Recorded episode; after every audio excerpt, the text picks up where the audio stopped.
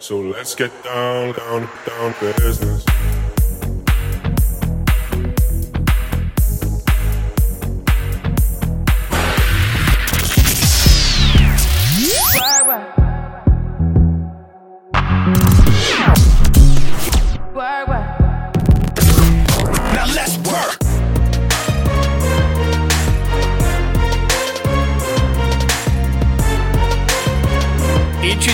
Your host, Dean Svetkovsky. We put in- Ladies and gentlemen, welcome back to another episode of the Launch Day podcast. It's your place to find out about other businesses, other people in their journey, how they got started, where they exited, how they grew, how they scaled. It's all about that here at Launch Day. And we're really excited to have this absolutely brilliant gentleman on the show today. His name's Michael Hazilias. Is that I say that right? You did fantastically That's well. Good. Do, do people actually pronounce it wrong? They all? do. The worst one I've had is Hazilias. They thought you were Greek, Hazilias. yeah, yeah, pretty much. I love it, man. I love it. That's good. Look, Michael, we've had some brief discussions, but I'm going to wipe that slate clean. I'm going to go and pretend that I know absolutely nothing about you. And I want you to take it away, introduce yourself to our audiences. Uh, there's people out there that are investors, starting a business, looking to grow a business. Uh, you know, there's a very diverse range of people in our audience. Why don't you share with them who exactly you are? And, you know what, let's start with how you got started. Okay. Well, all right. Let's start with, so I'm involved in a few things. So, yeah, so I, I'd consider myself to be a bit of a serial tech entrepreneur, if I can start there. Um, I... have I'm, I'm currently involved in about eleven, maybe twelve companies now, either as an owner, investor, or um, an advisor. And I, I just I love solving problems. I love technology. I love solving problems. So it's I love being able to come up with a solution to a problem and then either commercialize that myself or jump in with a partner or a business partner or something like that and commercialize. So that's what's led to having an interest in eleven different companies. Um, Probably so how many companies? Eleven. Eleven. Yeah, eleven, wow. And there's a twelfth and under uh, in, in the way in the I works, I suppose. It. I love yeah. it. Yeah. So brilliant. Not a lot of them operationally now. I've had to learn how to be able to remove myself from businesses, which mm. we can we can definitely unpack. But the best example, I suppose, of one that I've taken from the start is a company called Easy Employer.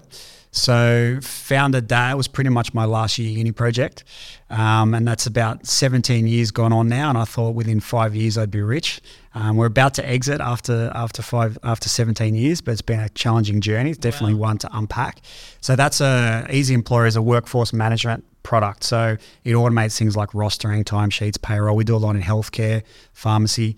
So that was a long journey. There's definitely something to unpack mm. there, especially with it's coming to an exit.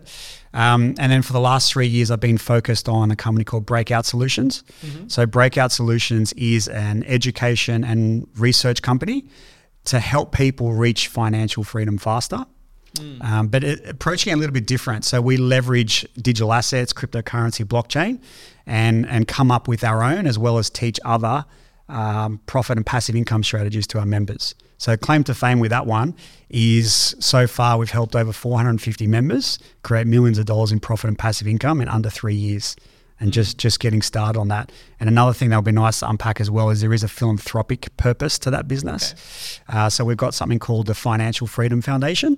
Nice. So that's basically taking what we know and helping to educate people in lesser privileged countries. Mm. So they too can learn financial education. We fund their initial investment and to help them build up. So all comes down to Breakout's mission is to help a million people achieve financial independence by the year twenty thirty-two. And what happens after twenty thirty-two when you you know when you surpass a million? What what's the next goal after that? You thought about that yet? Uh, well, I'm I'm hoping we can surpass a million before twenty thirty-two. But given we've uh, in the three years we've helped four hundred fifty, we've got a long way to go. But these things can obviously grow exponentially when you get some momentum. Um, look, I think uh, I think. Uh, I love everything about cryptocurrency, what it stands for, um, when you break it down to the theoretical side of it. So I think I'll always be involved in that and how that evolves. It's not going to stop after ten years. Mm. Um, but I mean, if we get enough momentum, I mean, why not go to tens of millions, hundreds of millions? I mean, you know, we're speculating a little bit that far out, but yeah, the idea is to help as many people as possible. That's awesome, man. And you know, on, like on the topic of crypto, so I, I got into the market in two thousand sixteen. Mm-hmm. So I was like, okay. real earlier. We're talking like Bitcoin yeah. was like three, you, four grand. You got in before I did. Yeah, there you go. Right. When did you get in? I, I was mining Bitcoin on my laptop in two thousand thirteen, but I didn't have the foresight to see where I was going to go. So I yeah, wasn't yeah. making much money, so I stopped. So two thousand seventeen is when I started really. Like proper. Yeah, yeah, yeah. Halfway yeah, through yeah. the bull market. It's a good story around that. Mate, too. That's brilliant. We're gonna we're gonna go into that that story now, right? So then we'll circle back. We'll cover some of like, you know, the early roots of where you've, you know, where your journey's been. But on the crypto topic, man, it was very, very interesting. I got in super early. Um, and it all, so this is the thing, right? And this would be like a story that someone else may have heard from someone else. And these are probably the challenges that you have when it comes to, you know, crypto, cryptocurrencies and doing crypto trading and things like that to, to grow income, right? Is that, so I put all of my assets, I was like, I was the easy fifty, sixty K position at that point, right? And that was two thousand sixteen. Mm-hmm. I put all of my crypto assets into an automatic trader, right? And they went bust and they took off with the crypto. Wow. Right? And so it was like really, really crap. And then the thing was, is I believed it because I was like, I was in a position where I was like, I've making a withdrawal. I've got the money. It's in, it's in hand. Uh, you know what I mean? But no one really knew the the founder. Like they weren't like a public figure. They weren't out and about. They were just a, it was just a guy behind a computer with a name, if that makes sense. Yeah. So you were getting the payouts, but like you trust the, the trust was established through the fact that there were payouts, not necessarily by the person who was running it and who was associated with it. Mm-hmm. Do you know what I mean? Yep. So I find it really interesting because I lost all sixty thousand dollars, yeah. which today would be well in the worth of around, you know, half a million to qu- three quarters of a million dollars. D- depends when you chose to exit your positions, I suppose. That's a lot of people mm. don't know when to sell and greed kicks in because it did with me. So that's a typical typical signs of what's known as a Ponzi scheme. Yes. So where they'll Correct. take they'll take new money and use it to pay out old money.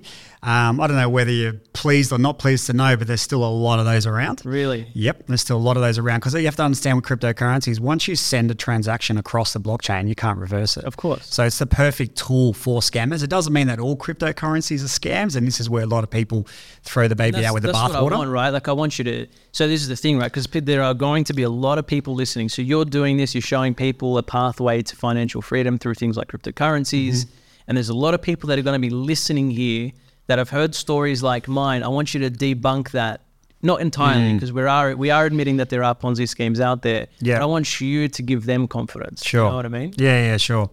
So every every financial instrument gets abused. So there's Ponzi schemes and scams in traditional finance. In fact, there's more there's more money laundering and and, and money stolen in in a traditional financial system than there is in cryptocurrency. This is this is proven. There's companies like Chain Analysis that do um, analysis of blockchain transactions and everything, right? Um, it's just so it's just because a transaction can be reversed is why it is actually a really good tool for scammers to use. There's a lot of scams out there that they'll ask you to send cryptocurrency to them, but they've actually got nothing to do with cryptocurrency, right? So there's a lot of that out there. Look, to address that elephant, right? Mm. Um, I, Here, I'm your customer. Convince me because I haven't touched crypto since. Well, we've got four hundred fifty members. Some of them have made, you know, not quite millions individually, but quite a lot of money. Mm. Um, and you talk about an auto trader. So we've got one we're preparing for launch at the moment that's been doing up to twenty-five percent a month. That's so I've, I've been on it for four or five months and we're now packaging up for our members. So, and I, I work closely with the founder, we're partnered. So there are definitely legitimate projects out there that it's a revolutionary technology. Every re- revolutionary technology goes through slumps and issues and companies fail and the rest of it. Blockchain's no different. But its ability to solve problems where it cuts out a whole range of middlemen, like a whole financial system can be built on top of Bitcoin and crypto, and we're seeing it happening now. Absolutely. It's just going to take some time to play out. So, but there's a lot of rubbish in the space. So there's over twenty thousand, there's probably twenty-five thousand coins and tokens now. So I led a research team of five people, and our whole job is to look at all these and try and work out which ones actually are legit, legitimate, which ones have the potential to revolutionize whatever problem they're trying to solve, and which ones are junk. So we're not, no, we're not just talking about just Bitcoin, Ethereum, things like that. We're talking about the little guys that are coming to the market as well, right? Mm-hmm. So, you know, th- those... Uh, what was it? What was that one that really, oh, man, it was like last year in July. It was really, really popular and there was this massive crash for the life of me. Um, SafeMoon. Um, something like that. Pepe Coin. Something no, that was this with, year. Something to do with yeah. space. Yeah, so they, these are called meme coins, right? And so especially in, in bull markets, a crypto works off a four-year cycle typically. Um, and so two thousand, so you got in two thousand sixteen, seventeen was a bull market, right? And I got through halfway through there, made a lot of money, lost a lot, and we can unpack that. Yeah, yeah. Um, then the next one, four years later, so two thousand twenty-one was the next was the next bull market. So when that when that happens, there's a lot of hype. I call it the hype cycle. It's like the last few months of the bull market. That's when everyone's talking about it, right? That's when Elon Musk is is tweeting about it. It's all over the news. You jump into an Uber and the Uber driver's telling me what, what coins and tokens to buy, right? These are all what, what I call top signals. So these are all signals that we're in a hype cycle and we're at the top of the, the cycle and it's overextended. So I start selling when I hear about all this kind of stuff, mm. whereas ninety plus plus percent of people come in and start buying, and that's why they end up losing money, because they come in right at the top of the cycle. But that's yeah, there's yeah. a lot of speculation that comes in at that point of the cycle. So even they call them shit coins, meme coins, they will just pump because there's so much hype coming into the market, right? So I've actually made a lot of money from meme coins. Um, mm. Now we don't usually recommend them to our members, because they they don't have good what's known as fundamentals. They're, they're more volatile. Than more volatile, ones. But there's there's no fundamentally strong parts of the technology that means that it actually has intrinsic value, some kind of value. Yeah. It's just usually it's got a logo, it's got a community around it, it's got hype. So that you can make a lot of money out of those, but you can also lose a lot if you don't know how to time markets. Yeah. So there's a lot of those around. I normally say that the play, the space is probably has ninety-five percent of the projects in crypto are not going to survive, mm. okay? Out of that, probably at least half, maybe sixty, seventy percent are probably some form of scam, right? So there's a lot out there, right? Maybe maybe half of that ninety-five. The rest of it are, and I talk to a lot of these founders when we research these projects, the rest of them are, um, they have legitimate intentions, like they want to solve a problem, but to be honest, they don't have the skills, the experience, the capability, the leadership, any of these traits that are required to build a successful company. They don't have them. Often it's like, you know, someone who's a supermarket clerk or something like that that's gone, I want to create another crypto, right? So that's part of our research process, is when my research team shortlists it and says, look, this looks good, blah, blah, blah, I'll actually go to the founders if, if it gets that far and, get, and give them a whole bunch of questions, right? Because I've built a software company from the ground up and I nearly lost it. And it was a, it was a terribly challenging seventeen years that I've been through. People think business, it just goes like this. It's all over the place, right? And, and, yeah. and, and this happened to me. So I know the challenges that come with building a software product, leading a team and getting it to a point where you can scale to be successful. And it's freaking hard, man. And most people, you like probably one or two percent of companies do it. So we'll go, we'll ask all the founders. Most of the time they never reply.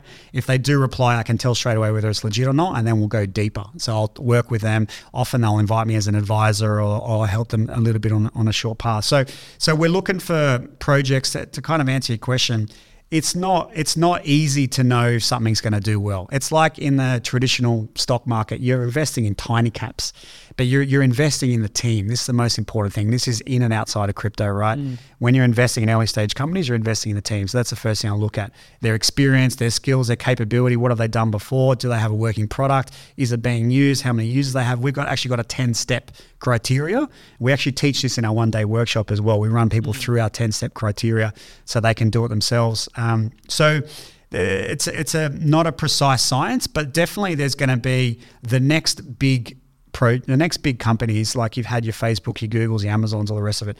The next ones are going to come from two or three things: A I, blockchain, A I, blockchain, like crypto, and the the merge of those. And that's I'm doing a talk at the Australian Crypto Convention next month on the future of investing in wealth creation using A I. And that's A I meets blockchain. And that space is super, super exciting. So you're going to see like the next huge companies that are going to come out of A I and blockchain. Um, so there's legitimate stuff going on, but probably less than five percent of the projects out there probably have a chance of succeeding. And that's why it's it's tricky. Mm. So like, you know, what you're saying is specifically is more along the lines of, you know, don't look at it as like uh, the way I see it is if, if I went out on my own to go and start trading crypto, I would either A, have to learn a lot to be able to make the right decisions, or B, it would be better if I worked with someone like mm. you that was able to, you know, better my chances. So still there's always going to be risk associated, but it's better working with a team that has the knowledge and is researching and is, you know, consulting with these people face to face with all of these owners of all these cryptocurrencies as well.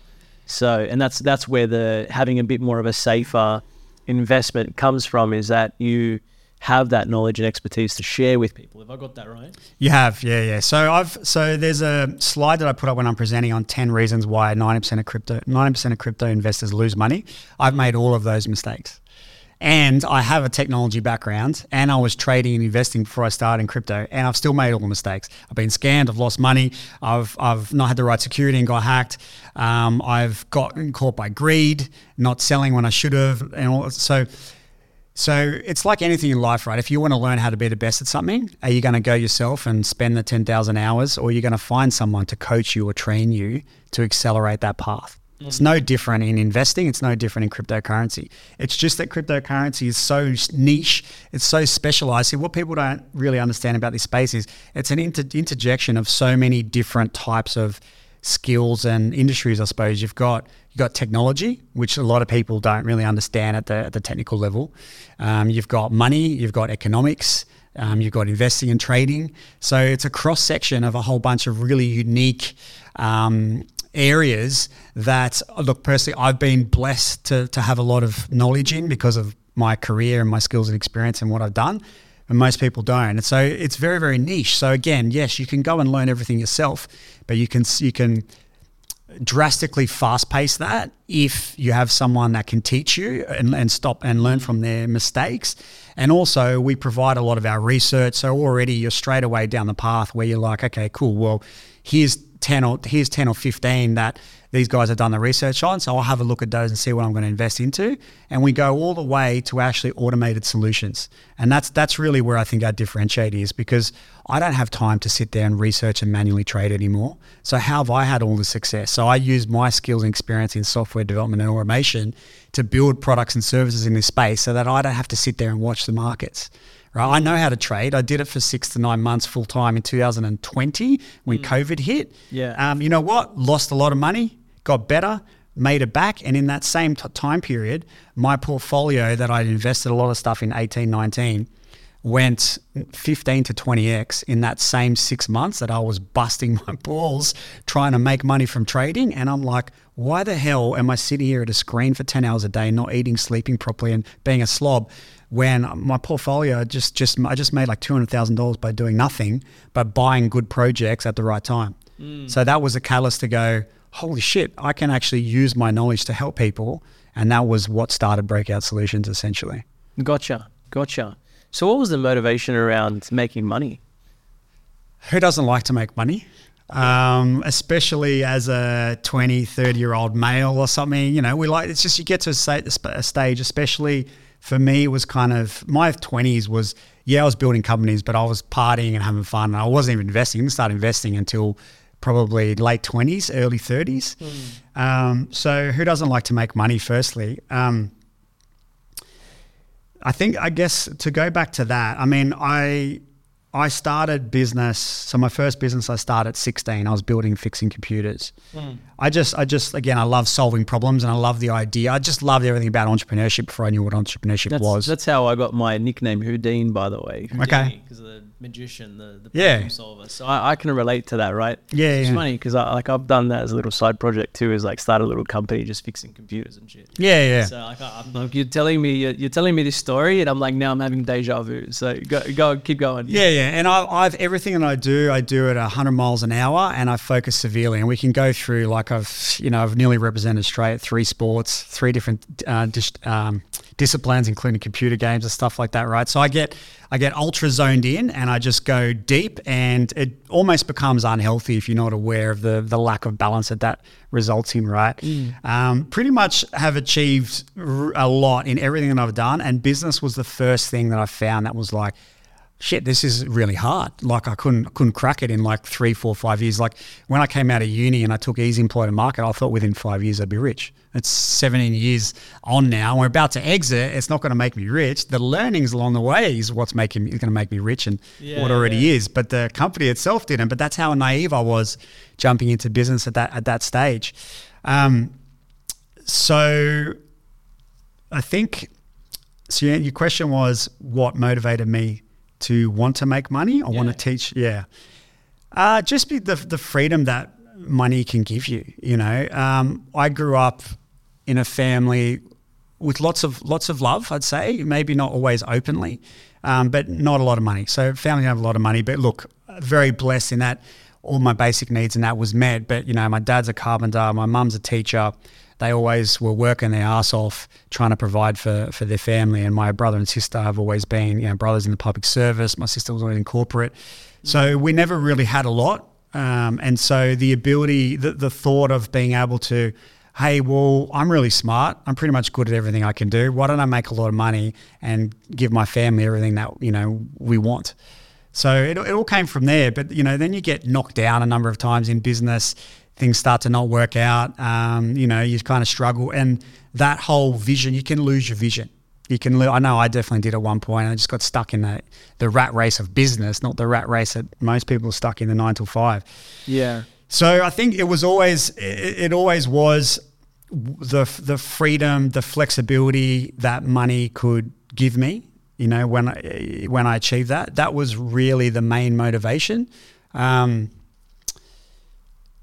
but yeah, because I think because my family didn't really understand wealth mindset, I never really learned all that. You don't learn it at school. This is part of the reason why I teach this now is, um, well, I'll, I'll, the reason why I, I teach Breakout is I'm nearly not here today to talk to you because of financial pressures, and we'll no doubt unpack that. So there's a reason why I teach that, because had I been able to learn that from uh, my family or from the schooling system, which for me is super biased in the way it's been created to to create um, slaves in the machine. We'll talk about the financial matrix. The school system right now, mate, believe me, I could tell you. Yeah. To, but go on. Yeah, yeah, I'm sure. It's it's it's shocking. So it doesn't really empower. The school system, the biggest two things I didn't get out of school, financial education and learning how to love myself.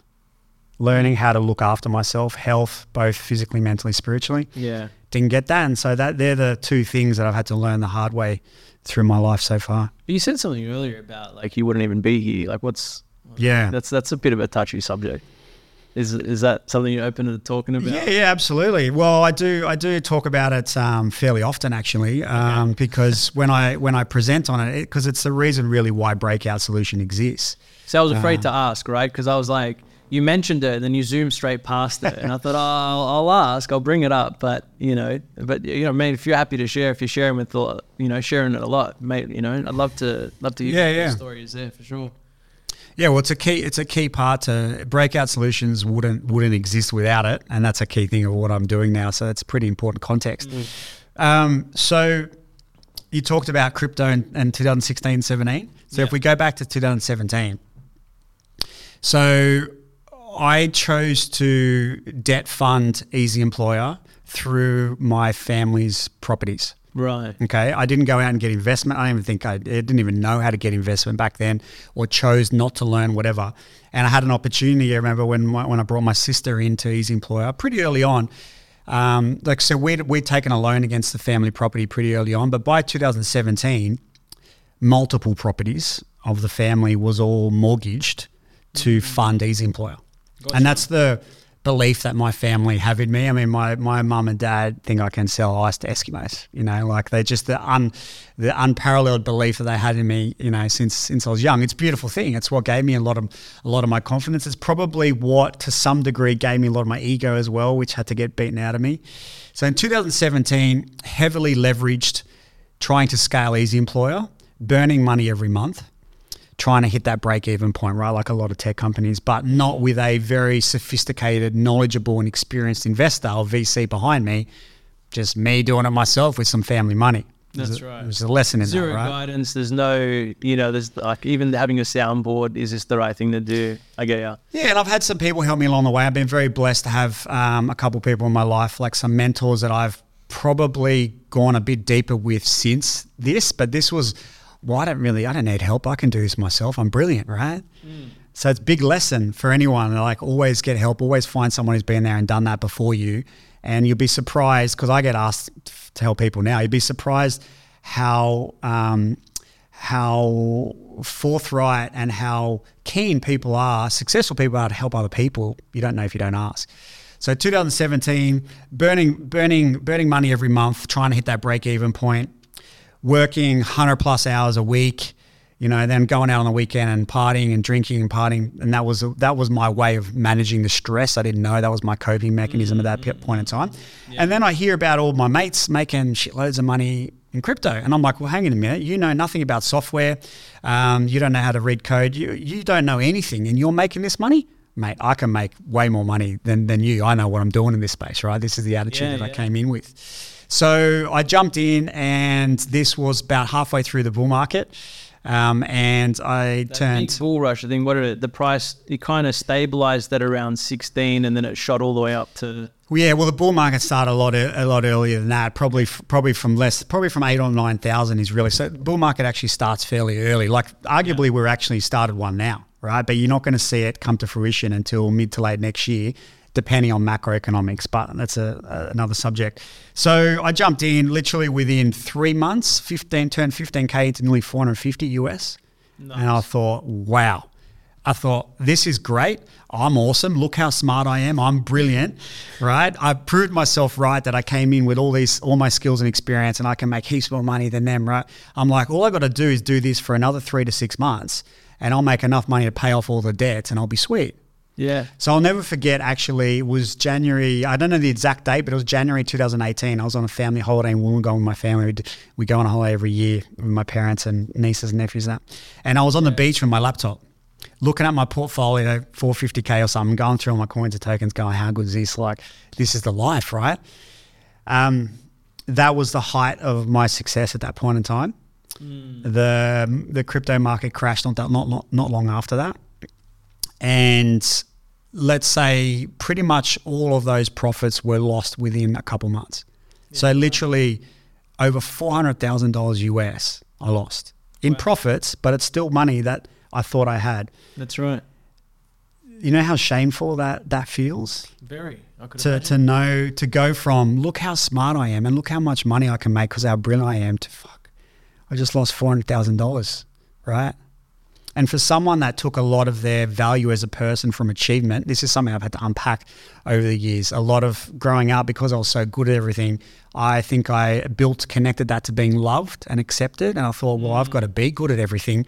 Otherwise, I'm not going to be loved. That's something that took me many years to work out and still creeps up on me now. It's just something I need to manage. So now, worst part about that, I went back to my business that I'd been ignoring for four or five months that was already in distress. And it was a shambles. It was like, we're losing more money. The team's not being led properly. And I've come back and not, not only do I not have any of the money that I thought I was going to have to help the business, now the business is worse off. So that year, two thousand eighteen, was a really hard year for me. So things just started to get worse and worse. Of course, I didn't turn to ask people for help. I just partied more. I didn't, I stopped exercising and I, my health spiraled out of control. Mm.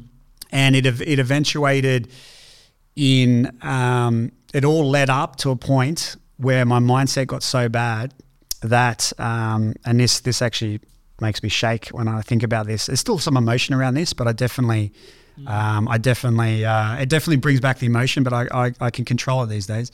So it got so bad that there was a point in time, so I was traveling between Canberra and Melbourne at the time, and I was in my Melbourne apartment, seventeenth floor.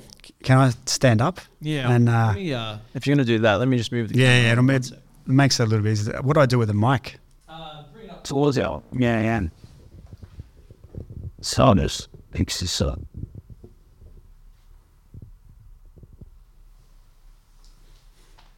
Yeah. Yeah? Yeah, yeah. I might not sit. I'll just stay. Yeah, yeah. I'll move the thing for a second. So. Tell me. Yeah, yeah. So I'm on my balcony. Yeah. seventeenth floor. It's about three a.m. I've just been out partying. I'm starting came, to feel a little nervous, God. Came home, um, finished a whole bottle of vodka, mm. standing on the balcony thinking, how am I going to get out of this? We basically uh, run out of money. Uh, debts were piling up. Credit cards were maxed. I honestly didn't think I had a way out. That's how that's how bad my mindset got. I definitely wasn't healthy at that point in time. So I actually I went over to my computer. I printed out all my insurance papers. And I went through them clause by clause, mm. line by line. And I worked out I could raise enough money to free up my family from all the debts and yeah. not lose all the properties that my family has spent their whole multiple generations building. Yeah. So I went over to the balcony and I looked over And I said, all you're going to do is jump. So I didn't. Thankfully, I didn't jump that night. Oh, God. um, but boy, I wanted to give up. And for a while I did. I actually had a mental, nervous, physical breakdown, whatever you call it, literally days after that. Yeah. I was pretty much a bit of a vegetable. Um, got pulled out of the business, went home to my parents, and Mum just started looking after me and building me back up. And that was literally getting out of bed, going for a walk and eating food was my task for the day. My whole nervous system was completely shot. Yeah, wow. But honestly, man, I used to say it was my breakdown, but it was ended up being my breakthrough. Can sit down and back now if you want. And I'll, I'll talk to you about why it was such an important part uh, of my, my life and my development.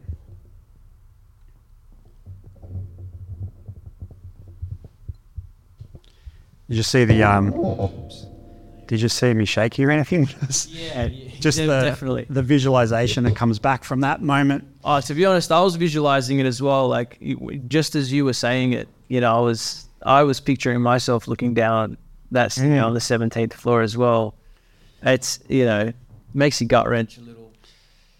you yeah, it does, I mean? and it still does. It still does for me, even though I've c- uh, come to peace with it. Because so that that actually was the start of my rebuild. Like I, I was forced to completely question everything in my life. You know, how did I come from a really good family, had had had wealth, although it was on paper, get to the point where I nearly took my own life? Like what the? So I rebuilt myself. A lot of that's where my spiritual journey started. But there was um, to finish off my rebuild. There was this charity ride through bike uh, through Thailand that my mates always did every year. It was five hundred kilometers in five days. I just want to say as well yeah, yeah. for those listening, uh, you know, in the event that you know you, you do need to speak to someone after hearing this story, Lifeline is thirteen eleven fourteen. Uh, you know, I'll double check that phone number again, but yeah, thirteen eleven fourteen. If you do need to chat to someone, if you're overseas listening to this story. Um, you know, reach out to a service near you by all means. Uh, but mate, yeah, Michael, go, go. Yeah, just to add to that, I'll just reach out to someone and don't feel like that there's no way out because there's always there's always a way out. There's always a way to to improve your situation. And here's the thing, though, you, you're here now and you're able to go and say, well, I, I decided not to choose that pathway and, and here, look at where I am now. Absolutely, yeah. Yeah, yeah. I mean, look, I, I definitely come from a more privileged family than I think, uh, is that okay? Yeah, yeah, the mic's fine, man. Yeah, yeah, than a, than a lot of people do. Um, but at that point in time, I didn't see I didn't see a way out and got so close. So just as part of the rebuild, um, you know, walking again and then starting to jog, um, I said, you know what? And this is how it kind of insane and intense I am. This bike ride's on in, in three months, mm-hmm. right? And people train six to nine months for it. And I'm like, I'm signing up, I'm doing it. That's going to be the, the challenge. So I, I, I got to the point where I managed to do like a thirty kilometer ride um, on a road bike in a nice cool temperature in Canberra, right? Nice. We get there in Thailand day one, ninety-five kilometers in forty degree heat wow. on a hybrid bike. It wasn't even a road. I'm like, why are we riding this? Mate, the terrain that you go through, like shocking terrain, right? So this is not five hundred kilometers on the on a nice paved road on a road bike. This is this is crappy roads, dirt, all sorts of stuff, right? Yeah. And that was, to date, the most challenging physical challenge I'd ever done in my life um, to date. And so, uh, but I just got stronger and stronger. I pushed through. Next day, one hundred K, day three, I'll never forget, one hundred thirty-five kilometers, forty-six degree heat. We left oh, at six a.m. and it was like thirty-six degrees at six a.m. And you would have been sweating too. Oh, it's, it's like, Thailand's not just hot, it's hot. Yeah, humid. It's hard, man. Like you know you're stopping I mean? every ten Ks. Yeah, to to re to you know drink water and all the rest of it. That that particular day, halfway at lunchtime, I got off the bike and I think I had like a heat stroke or something. I didn't, I never had that before, but I couldn't. I fell off when we got to the lunch, and I couldn't talk. I couldn't even get up, and I was I was like, give me water, whatever. And I and I was there for half an hour trying to recover while everyone yeah. else was eating. And I remember my my my brain said, "You're done. Like, well done. You've done really well, but you have to stop now. Like, you've you're stuffed." And I said, "You know what? No, I'm I'm not done. In fact, not only am I done. Once I eat and refresh, I'm going to go to the front of the pack and I'm going to challenge myself and see can I keep up." The front of the pack had the real riders, you know, the ones with thighs the size of my yeah, body, yeah, right? Yeah, that's right. I thought, no, no, because I knew I knew I was reading books, whatever. I knew that you could push a lot further past what your brain tells you, but I'd never experienced it to date. that that that one leg that was about twenty Ks changed my life, because I started off at the back of a pack of about fifteen or sixteen people, and they started dropping off at the back. It was a one lane because there was cars flying past, quite dangerous. They kept dropping off and I just kept going around them and catching up, and my thighs were exploding. Like, I was in so much pain. We got to the end of that leg. There were four people mm. on that out of fifteen. I was at the back with the with the, the main guy who from the company and two others, and they all looked around and went, "Who the fuck are you?" Yeah, yeah. The first time in three days, this guy rocks up fourth out of fifteen people. Yeah, and yeah. my legs, I was in so much pain, but it was one of the most joyous moments of my life, where these these riders turned around and went, "Who are you?" And I went, "Yeah, buddy," you know. And that that is something that I look back on all the time now when I have challenging uh, situations in business or whatever. I go, "You don't know what you're capable of," and it's the same with everyone. I'm not special. It's the same with everyone, right? But to finish off that Thailand story, riding into the orphanage on day five and seeing how happy all these kids were. We raised about three hundred fifty thousand US. That's awesome. And it was going to fuel the orphanage for another couple of years. A beautiful charity called Hands Across the Water, and it was a business blueprint ride that I went on. I'm going to be doing it. I did it again last year. I'm doing it again next year. It might be the third, probably third and last, because I want to do my own stuff. Um, we're going to do it again. And uh, just seeing how happy these kids were, and And you're saying, like, what's money going to give you? Well, seeing what money was giving them inspired me. It was a very profound experience. I'm like, what can I do with my own? So this is before Breakout Solutions was formed, right? And I went, I've got to, I had a, an urge coming out of that rebuild to go, there is more to life than building businesses and making money. Like, I was doing that and I nearly took my life. So hang on a minute, there's got to be more to it. So what is it for me? So I started doing, I started doing all sorts of stuff, affiliate marketing and this, that, and trading, and And I was like, what is it that I can do that's going to help people? And then the bull market, then two thousand twenty came around, and then I, I traded for six months, as I said before, made a heap of money just from coins and coins and tokens that I bought. And I went, holy shit, it's been under my eyes the whole time. It's crypto. That's that's that's what I know. That's what I'm good at. It can make a big difference. And so Breakout Solutions was born with the mission to help a million people achieve financial independence. In the that's awesome, years. man. You know, and like, that's the thing here as well, because you know, like I, I, I definitely resonate with your story and finding something that's actually really meant for you. And I'd, like, I've done that, especially through this podcast, because for me, like, you know, I ran the marketing agency, and like, I, and don't get me wrong, marketing, you know, absolutely brilliant for a long time. And that there, there are some, you know, a lot of people that are even listen to this that work with these people, you know, that are probably exceeded me in terms of performance in, in, in their business. But, you know, especially very early on, they were getting advice from me when it came to marketing. And then, so for me, marketing, I, I like, I really fucking love it. Don't get me wrong, but I hate actually doing it. So mm. the, the, the knowledge around the, and the things that I learned about marketing and best practices, and like the, a lot of the time, this is the difference, right? A lot of other people go out there and they will learn from other people's YouTube videos and what other, they'll copy what other people did. Whereas everything that I ever did was always pioneering that space. So I would go out there and test things for myself. I was very, very risk averse. Oh, sorry, not risk averse. I, was, I had a pretty big risk appetite at the time. So a lot of my knowledge around marketing has come from just taking those risks. Um, and, and it's been absolutely brilliant for me to be able to, like, even now, especially with, you know, why I started the whole podcast as well, is that I can start a business in less than a day and make it look like it's been around for ten years. Mm. The thing is though, is that doing the actual work involved in the marketing side, even if I have a team around me that's doing it, you know, I'm a bit of a perfectionist, you know, I'm like, ah, oh, you know, that's not right. And then when you times that by twenty clients and that's it, then you sort of grow out of proportion from there. It becomes really stressful. And I don't think I would ever be able to get myself out of that business. I think I'd be working for the business for the rest of my life if I did that. But one thing that I know that is extremely aligned with me is doing things like this podcast. I love mm. speaking. I love teaching. I love listening, uh, you know, and sharing stories. And and for me, that that's that's why, you know, even, you know, we're in here today is because I've shifted my focus, not just because of, so the, one of the main reasons is health, because, you know, especially since having a stroke in March, um, you know, I've, I've got some health challenges and mm-hmm. limiting how much time I can put in in every week, but also looking at it from a perspective of this is what I well and truly love doing. Yeah. uh, and and I'm, I feel extremely aligned with that. When I come into this studio with you, I get I get pumped, man. You know yeah. what I mean? Like I'm like, yes, Michael, let's go, man. Like I'm yeah. I'm I'm literally over the moon, right? Um, yeah, quite literally. I so. just yeah, just want to expand on that because I think I just want to unpack that a little bit and how I relate to it as well, because you made a really good point there. Just because you're good at something doesn't mean you love it and doesn't mean you should be doing it.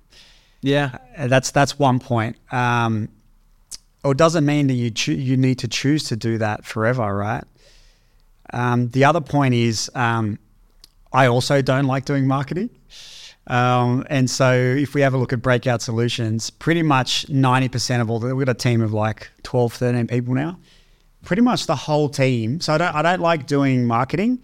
Um, I'm actually, I actually can be good at it as well. Um, but I don't enjoy it. Um, I don't actually, it's funny. I didn't, I never saw marketing, social media, whatever, as a, as a good use of my time. I just mm. didn't see it as a valuable use of my time yet.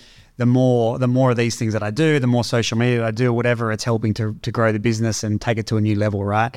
I never really saw the value in it because I'm a tech guy. I'm a programmer. I sit behind the computer and code programs. Mm. So what I've had to learn, a lot of lessons actually through business really, but firstly, understanding that, you know, the saying you need to be the dumbest person at the table, right? The letting go of your ego to be able to accept that and then to start to execute on it was a big journey for me. I'm a, I'm a perfectionist as well as a micromanager. The reason why I got to the point in Easy Employer um, where I nearly wanted to jump was because I didn't know how to lead and empower a team. And I was trying to do so much myself. Now, we had a team of like twenty, twenty-five people, but I had my hands in everything and I was micromanaging everything. And that was um, inhibiting their ability to grow, learn, and do a better job. And it was putting enormous amounts of pressure on me to the point where, you know, I nearly cracked and everything nearly fell over. So understanding that you need to build a good team around you and you need to invest into building and growing the team um, and leading the team, that's something that I'm still working on. But that's that was a key thing that took me a long time to learn, because you have to leave your ego at the door if you're actually going to be able to do that. Mm. Um, and from someone someone who has been pretty much good and excelled at everything I've ever done, not not again, not to brag, but because I took my value as a person from what I was able to achieve. So coming from that mindset and that being drummed into your subconscious, or at least your subconscious coming up with that story, going to a point of, well, hang on a minute, I've got to pull back. I don't always have to be the hero. Let's actually give some credit. Let's take some blame, as good leaders do. Um, and let's Absolutely. let's let's empower the team, right? And and and honestly, and even some of my team will watch this now, and and they will agree. I'm still working on that. That's going to be something I'm going to work on for a long time. So yeah. a lot of the personal development I do now, from a leadership perspective, right? Um, so I'm building. So you need to know firstly what your strengths are. You need to know what your weaknesses are, and then even your strengths might not be something that you actually love doing. So you need to, out of that, you you need to find something you love doing, what you're good at, what can make money, what can make a difference. That's Ikigai. Yeah, right? yeah, Look yeah. up Ikigai if anyone's not familiar with it, right? So you got to work out what that is, and then you have to surround yourself with people that can cover everything else. That's right. Um, but that's that's taken me a couple decades really to work that out. And here's a shortcut, guys, by the way. so yeah, Ikigai. absolutely. Yeah, just it. look at Ikigai, but also just understand that you can't do everything alone. For those for those perfectionists, those um, overachievers out there, you need to find balance. We're talking about health. You know, putting a focus on my health has been the most important thing that I've done. And it's actually elevating every part of my life now. Um, but surrounding yourself with people, know know your weaknesses. Um, don't just hire people just like you, um, because that's a common thing. And and build a team around you that's diverse and empower them to go forward. So most of Breakout Solutions is marketing and admin and operations. So I don't like any because you hate them all. Yeah, I hate them all. That's right. You know? I love it. That's yeah. brilliant. That's yeah. brilliant. That, that's really good. Look, we, we're sort of digging into the halfway mark here. Uh, pretty exciting, actually, because I feel like we've just been talking for ten minutes. Uh, Indeed. Time has flown by. But um, what we're going to do is we're going to go to a short ad break. We're going to come right back. For us, it's going to be a little five, ten minute break, however long you need. Then we're going to get stuck back into it. For you guys listening, uh, unfortunately, you don't get a five minute break. You're going to have to come back in thirty seconds. Uh, but we're going to go right over to that, and we'll be back with you shortly. First and foremost, before we get into our ad break, I just want to say to each and every single one of you how grateful I am that you guys tune in and listen to each and every one of these podcast episodes. What I'd really love from you, if you haven't already, is to subscribe to our podcast on Spotify, as well as hitting the bell icon so you never miss a new episode. Now, I wanted to talk to you guys about a really cool opportunity. And that opportunity is a brand new program that has been brought out by the Launch Day podcast, and it's called the Amplify Program. The Amplify program is highly focused on building your personal brand. The two things that you're probably looking for in building your personal brand is credibility, authority, trustworthiness. There's some really, really big ones. And podcasting gives you that, that opportunity, right? So being part of a podcast will give you authority just by the look of being on a podcast and being in that setup. Now, how we further enhance that as well is, and this is another big problem that a lot of you will have, is content. Content is a tricky one because I know all of you out there are sitting there scratching your heads thinking, how do I post videos every single day about me, about my business? It's really hard. With our Amplify program, we actually give you one hundred eighty videos across three months from our podcast interviews. That's really important, one hundred eighty. So you can post two per day for three months, or you could post one per day for six months. That is so much content, and it's going to solve a lot of problems for you when it comes to growing and scaling your presence online. Not only that, but you also get a mini personal brand photo shoot as part of our program as well, so you can further enhance your profile and get ready for it. The icing on the cake, you also are guaranteed to be featured on publications such as Forbes Australia by being part of our program. If this sounds like you and someone who wants to get all of this credibility, authority, trustworthiness through one hundred eighty pieces of content, a personal brand photo shoot, doing a podcast, as well as being featured in places like Forbes Australia, then give us a call, give us a shout. Head on over to launch day dot a u, so that's w w w dot launch day dot a u, or you can call our office directly. It is plus six one two, nine zero five five, eight zero eight eight.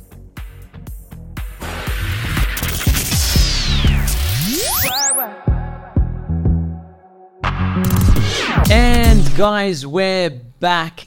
Thanks for staying tuned to the Launch Day podcast. Um, guys, Michael Hazilias here in the room. You know, such an inspirational story. I think that so many people can can relate to to what you're what you're sharing as well, right? And like, I know that I relate to it, to a lot of things that you've mentioned as well. Like, I'm sitting there going, yeah, yeah, me too. Like, I know exactly, like, you know, you said sporting teams, right? Mm. And how you could have played for Australia. It's me too, right? Mm. So I'm sort of sitting there going, like, I turned down an opportunity to train as a goalkeeper for the Australian Goalkeepers Academy. Cool. Um, you know what I mean? And that yeah. was like, that was a really big thing. I was like maybe fourteen, fifteen at the time. Turned it down, you know what I said? So I don't want to be a goalkeeper, I want to be a striker. Uh, Fucking yeah. idiot. Could yeah. be playing for the bloody Australia, right? So there's so many, so much stuff that I can relate to, and there's so many other things that other people can relate to as well. And one of the things for me was, you know, and everyone knows this that listens, is that I actually started really, really early when I started in business and started getting myself involved in business-related projects. I was very, very young, still in high school, even before high school. I've got a very entrepreneurial journey. But I want to hear yours, right? Like, mm. you, you've talked a lot about you being an expert at software. Like, when, when did that start? Mm. You know, how did you get into that? Where where were the, the very grassroots of, of you know, your mm. history? So it's it's funny you mentioned football there, or soccer as it's called in Australia, right? Yeah. Because that is where it started for me. Really? Yeah. Mate, mate I'm I'm blown. Yeah, yeah. So, so much. So, much so let's dive into that a little bit, right? Yeah. So so so my dad's my dad's Greek. He immigrated to Australia when he was twelve. Didn't learn the language. He or he didn't know the language. He learnt it, and so he loved soccer. He loved football, right? So I grew up with that. Yeah. Um. So for the first sixteen years of my life, all I wanted to do was play football or soccer for Australia. Love it. So dad started, so I would, I would be, I'd be like, I think I started kicking a soccer ball at about nine months. So some people haven't started walking yet, and I was kicking a soccer ball. Overachiever from nine months, right? So I I always was pl- playing football and soccer in the in the house all day, every day. That's all I ever did. So dad started, dad coached me all the way through from, you know, under sevens or whatever, all the way through. I was in rep squads, um, and because I was kind of small and not not solid, um, indoor soccer is where I excelled. So I think so I played for the A C T team a number of times. I grew up in Canberra. I only been in Sydney for about four years. Mm. And so I got selected. I played one game for the Australian indoor team. I, I came in as a reserve because some people pulled out and played. So that was kind of, that's one of my claims to fame, right? I, I played one one game where I came on as a sub. So football was everything for me. Mm. And that's all I wanted to do. Now, um, we'll talk about the programming, the business side, because that came in, that was an overlap. But yeah, it was about to about age fourteen, fifteen. So I'm one of the most inflexible people, inflexible, whatever that I've ever met. I pretty much win any contest touching toes. Like I'm like, I'm nowhere near it, right? Mm-hmm. Growing up, that was a huge problem because um, when I was growing, my muscles were not keeping up and they were pulling on my bones and I was always in pain. I was always in pain. I was always injuring myself from about thirteen, fourteen on. Mm. And I remember, all I remember from ending my football career was going on about a six month stretching regime where I stopped training. So I was in rep teams, st- stopped training, stretched and did everything for six months, went back to training. My first game back, I pulled my hamstring. Wow. And that was the, the, after six months of doing it, bro. Now that was the last game I ever played. And I don't actually remember anything. I don't know, for months after that, right? But my my mum tells me that I was bawling my eyes out for at least one, maybe two weeks solid. Wow. Now, I don't actually remember that. Interesting. Right? So normally I, traumatic events like that you do remember. Or you you you you bury them so deep because they are so tra- traumatic that you don't remember them, mm. but they're always in your subconscious coming back out. Yeah. yeah so yeah, yeah. That for me was a was a, a point that I think has affected the rest of my life where the one thing that I wanted to do and the one thing that I was really good at and I felt as though everyone loved me for, I failed at. I think this was the, this was a story that I embedded into my subconscious. So that I think that is what drove the need to, oh my God, well, I've got to make up for it in some other ways. I've got to be good at everything else, right? So so that's a really important part to my story and it's a football related. So I love football now. I watch it. I, I actually went back and played two years ago in over thirty-fives, pretty much injured just about everything for the first four months. Got, got got back to strength, started scoring and we helped the team make the final and then I rolled my ankle in training and I was out of the gym for three months and I stopped. I said, I can't do this, man. Like, it sounds like my daughter, right? She's like, she's turning five next month and and um, uh, it's just adorable. She's, she is, she like you see her kick a, a, a soccer ball or a football, right? You see her kick it and she's five. And I'm looking at it going, holy cow, since when did you have such, like, you know, these massive mm. leg muscles? That, like, she kicks the ball. Awesome. Like, I could like her, she's five. But if you were in, like, the, the ten-yard box, right, she kicks it well, be, well beyond that as a five-year-old girl. Yeah, nice. But the problem with her is every single day that she comes back, because she is she's very athletic. I seen, I've seen her run, and I'm like, she's the sporty one, you know? I'm really yeah. excited for her because yeah. I'm into sports, right? And the thing is, though, is that every single day she comes home from childcare, school, et cetera, she is covered in bruises, in scratches. You know what I mean? Like yeah. she's very accident prone. Yeah. And so, like, I'm I'm listening to your story too, and I'm like, you know, maybe it is like a thing. You know, here's something that's funny. I'm the only person that I've ever met that's pulled a hamstring on the dance floor, dancing really? twice, not once, twice. Oh man! And one time I was so the first time I did, I was so drunk that I didn't even realize I did it. And I'm yeah, dancing yeah. and my, my leg stops. I can't do my moves anymore. I'm like, what the fuck's going on? And I sat down and I felt, and I'm like, what the hell?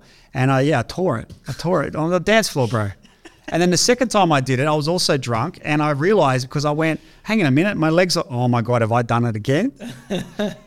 Right? So yes, I super injury prone. So when I went back and played the one season, Um, I loved it. I, I missed the, the team, the camaraderie, the comp- competitive side of it. I was, yeah, yeah, it used yeah. to be super competitive, not as much anymore. Still am, but not quite to what it was. So I loved it, but I was out of the gym for three months recovering from the ankle injury, and that that took me took me back a lot. You, you heard me talk about two or three days out of the gym makes a difference. You imagine three months, two and a half, three months. Uh, so so that was so that's the end. So I don't think I'll be playing again. Um, I definitely will when my when I'm my own children. I definitely will coach and the rest of it. But I'm a mad supporter. I'm very knowledgeable on the on the subject. I, I love I love football, um, yeah, soccer in in Australia. So just I thought that'd be a one to to connect on. So I went from sixteen. So I went from soccer and to starting my first business at sixteen. Love and I, and I took up I took up golf around the, just before that as well. So I, I, I got down to like a seven handicap in golf within two or three years at like nice. fifteen to seventeen or something. I regret giving it away because now I'm trying to get back down to there. But, you know, within a couple of years, excelled. Um, I so foot, indoor soccer had finished up by then. Um, computer games. I played a game called Counter-Strike. Yeah, yeah, we're, we're all familiar with that. Are you? Okay. Yeah, yeah. yeah. So, so I went to the World Cyber Games in two thousand two to um, represent Australia playing Counter-Strike. Wow. But it's an interesting story. I want to tell it because it's a funny one, right? But just this is this starts to stack up as you see how intense I am. I go at everything that I do. So I played Counter-Strike probably from about sixteen. So you can see soccer stopped, and then we had Counter-Strike, business, golf. There had to be something that I had to launch myself into, right? Mm. And school was always there, and I was always excelling at school. I'm blessed in that I was given that nat- I had that natural um, academic intelligence that I could still do all, all sorts of stuff, not have to study a lot, still do well. That was yeah, yeah, I was yeah. fortunate in that regard. Did double major maths and all that kind of stuff. ninety-eight and a half U A I, right? So I excelled at all of that, but it was everything else I was doing at the same time, which is what I love. So, so Counter-Strike, basically, long story short, I'd play that at night. So instead of studying, I'd play that. I'd do LAN tournaments and stuff they had back then.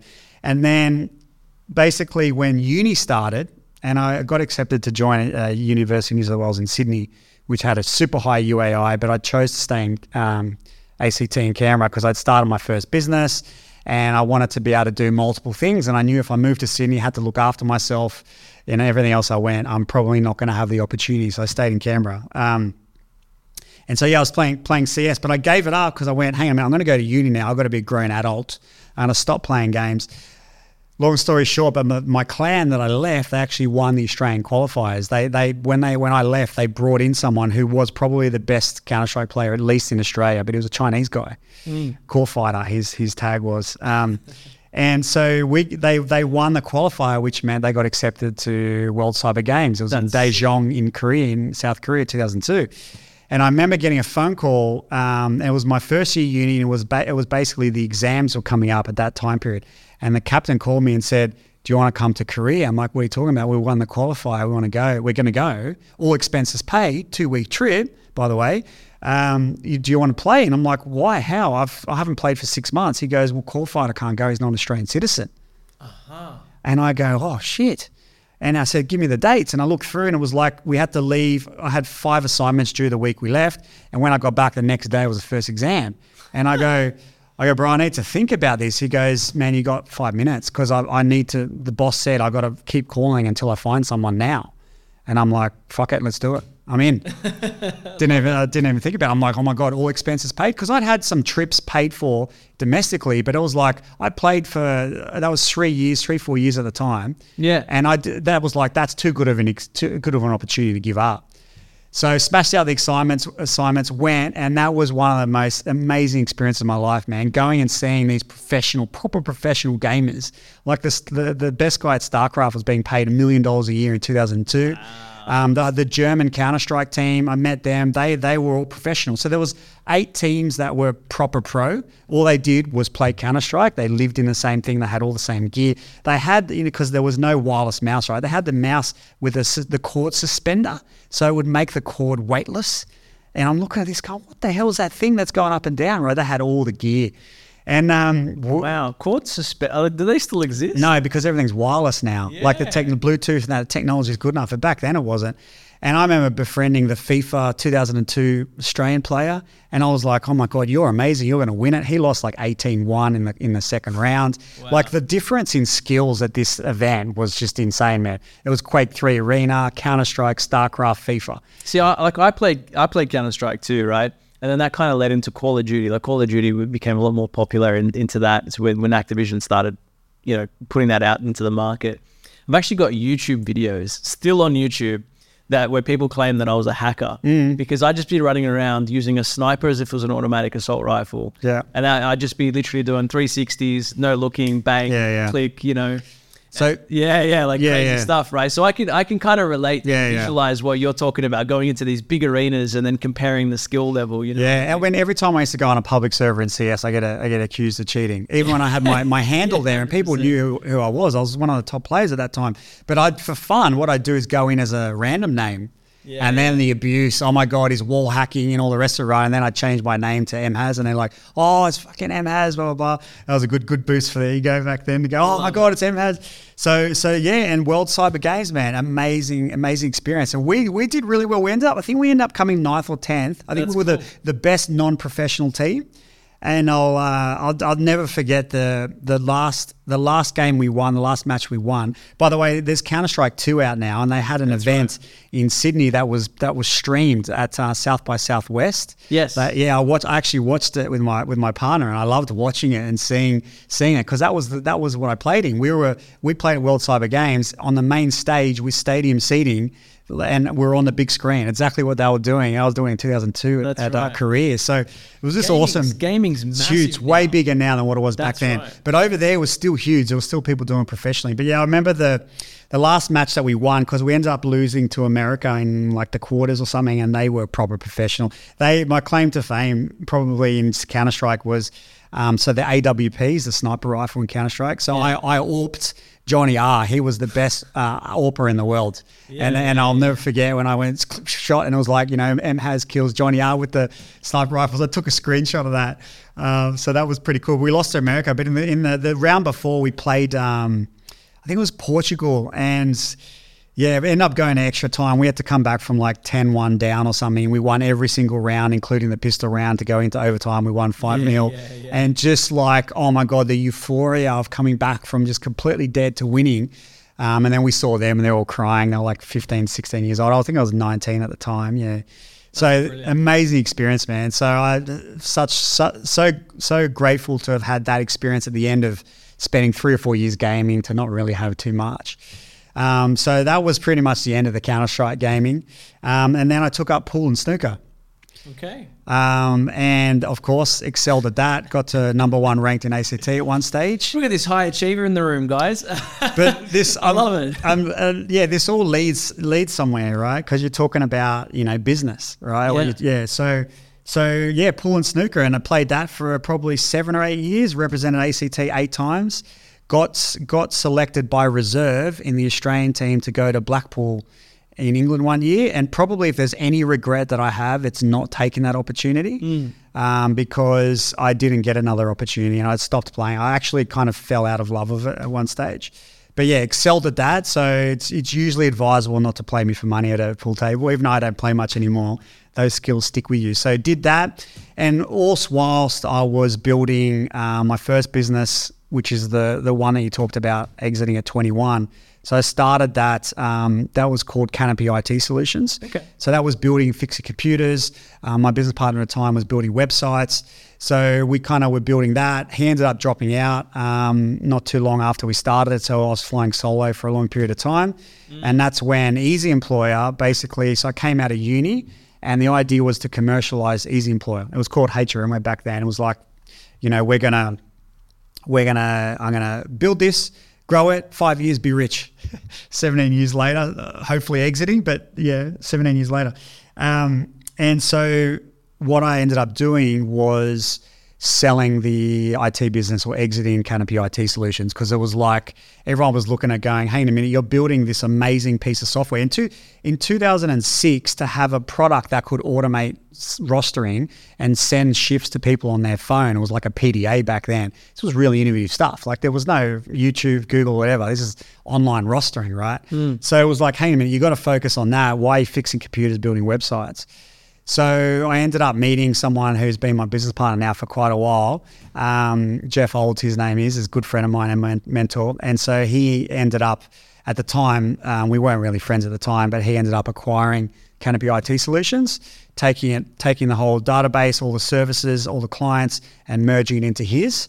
Um, and then we're kind of friends ever since. Then we end up becoming business partners. So the first exit, I mean, it's it, it definitely it wasn't seven figures or anything. It's not like this huge yeah, exit. Yeah, yeah. Um, but for me, it was pretty. It was pretty notable. It was like, you know, I managed to get someone to give me money for a company that.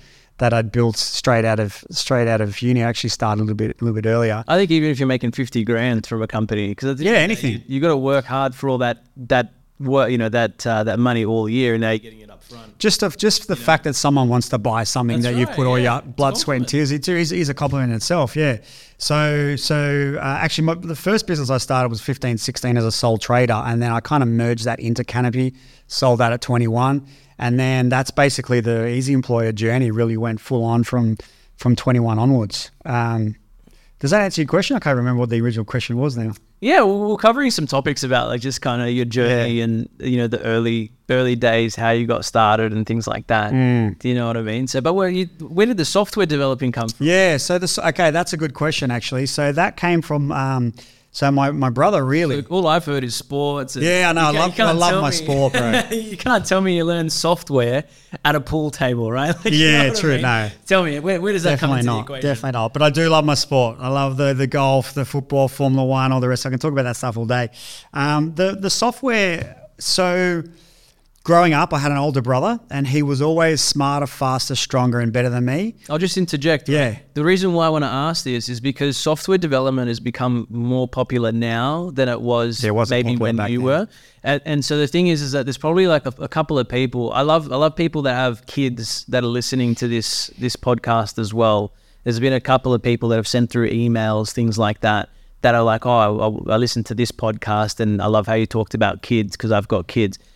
And so a, a lot of them, they're now starting to teach coding in school programs, and parents Amazing. are unsure whether that's a good thing, because it is costing money, don't get me wrong. It's not the school paying for it, they have to pay for it. And it's like two hundred fifty bucks a term, which is great because only an hour or two with a big group of kids. But, you know, they're, they're sort of looking at that going, is this a good investment? Yes. Great. It's a good investment, particularly now. Back then, maybe not so much, but back now, everything is driven by software, technology, A I, blockchain is the future. I've mentioned that. So developers are in massive demand. Good developers are hard to find. I know, because I've got some and I'm trying to find more, right? And let me tell you, we, we've got one even ourselves, and he's he has his name's Andrew. I won't say his last name so people don't go headhunting. But but uh, he is, like, I'm I'm talking... I need a proofing system. So we create content. We need our customers to proof it. These other apps online are charging six, seven hundred bucks a month. I'm thinking this is just Google Cloud storage and a unique, you know, campaign I D. And we're talking like half a day, it's up and running. Yeah, well, you got to make sure you look after those guys, because they're hard to find, right? Let me tell you, I, I definitely take care of them, yeah, that's for sure. So just to answer, if there's any parents watching, whether it's a good investment, yes. Even if they don't end up doing it as a career, the skills that you learn and the logic that you learn to be able to code well can be applied to a lot of things. So definitely consider. I definitely would suggest doing it. So my, so I always looked up to my brother because, again, um, I always, I don't know how young I was when I wanted to start achieving things, but, you know, I mean, being a competitive footballer from nine months kicking a ball probably started pretty early. My brother's very smart. He was always faster, stronger, better, everything in there. He was like eight or nine years older, right? So I looked up to him. I wanted to copy everything that he did, and he was always into computers. So this is back, you know, with the, you you were too too young to know, like the old dial-up modems, the Oh, I do. I do. Vaguely do you remember, remember some of that? Wrong, yeah. Trying to download a song, and Mum picks up the phone to make a phone call. It's like, Mum, you got to cut. You're gonna cut the song off. So I would have only been like maybe four or five years old, but I've got a photographic okay. memory, so I can actually yeah. memorize. I actually know, and I can recall moments of time when I was that young. Yeah. So I do remember that. All fond, the noise. fond, fond memories, man. So my brother studied computer engineering at, at uni, so I learned a lot from him. Um, he didn't do so much do the the coding side.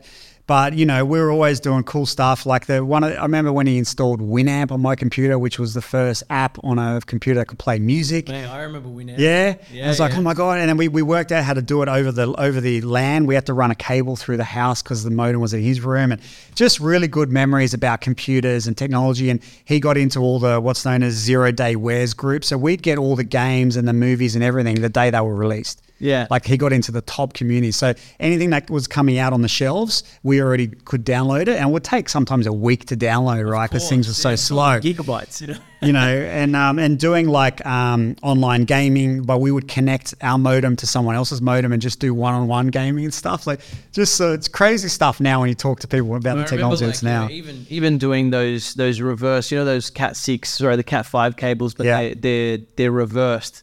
I can't remember what they're called, but to connect two Xboxes yep. to play at one time, you had to connect this yeah. reverse cable as it's well. It's a cross, right? uh, crossover or something. Yeah, yeah. crossover cable, yeah, yeah. correct. Yeah, yeah. Yeah, so, so that's to do a direct connection without using a router um, or a switch. Correct. You have to do you have to cross it over. But everyone's yeah. got a router or a switch. And yeah. It's pretty decent Wi-Fi in their home. Yeah, these days, yeah. The young people these days have no idea of the struggles of oh, the, man, the blue one hundred percent screens of death and all this kind of oh, stuff, yeah. man. It's hilarious. Um, so, so I always looked up to my brother, and so he got me into computers. And then a lot of the stuff that he used to do was through M I R C. There was an app called Merc, and there was mm-hmm. I R C is called Internet Relay Chat. That's so right. It was the first chat thing where you could chat to each other, and there were channels. So it's a bit like Slack, if anyone's used Slack or Discord or anything like that. That was kind of what it was back then. Um, and so there was an app called Merc, and you could actually program in Merc. And so I started developing, I think I was about eleven or twelve years old, c- coding in Merc. And I'd build like scripts to boot people out of the channel. And when they join, it would boot them again. And um, I was doing, I was writing, it was this, anyone who listens to this that knows back that, that in that day, I was writing net splits to take over channels.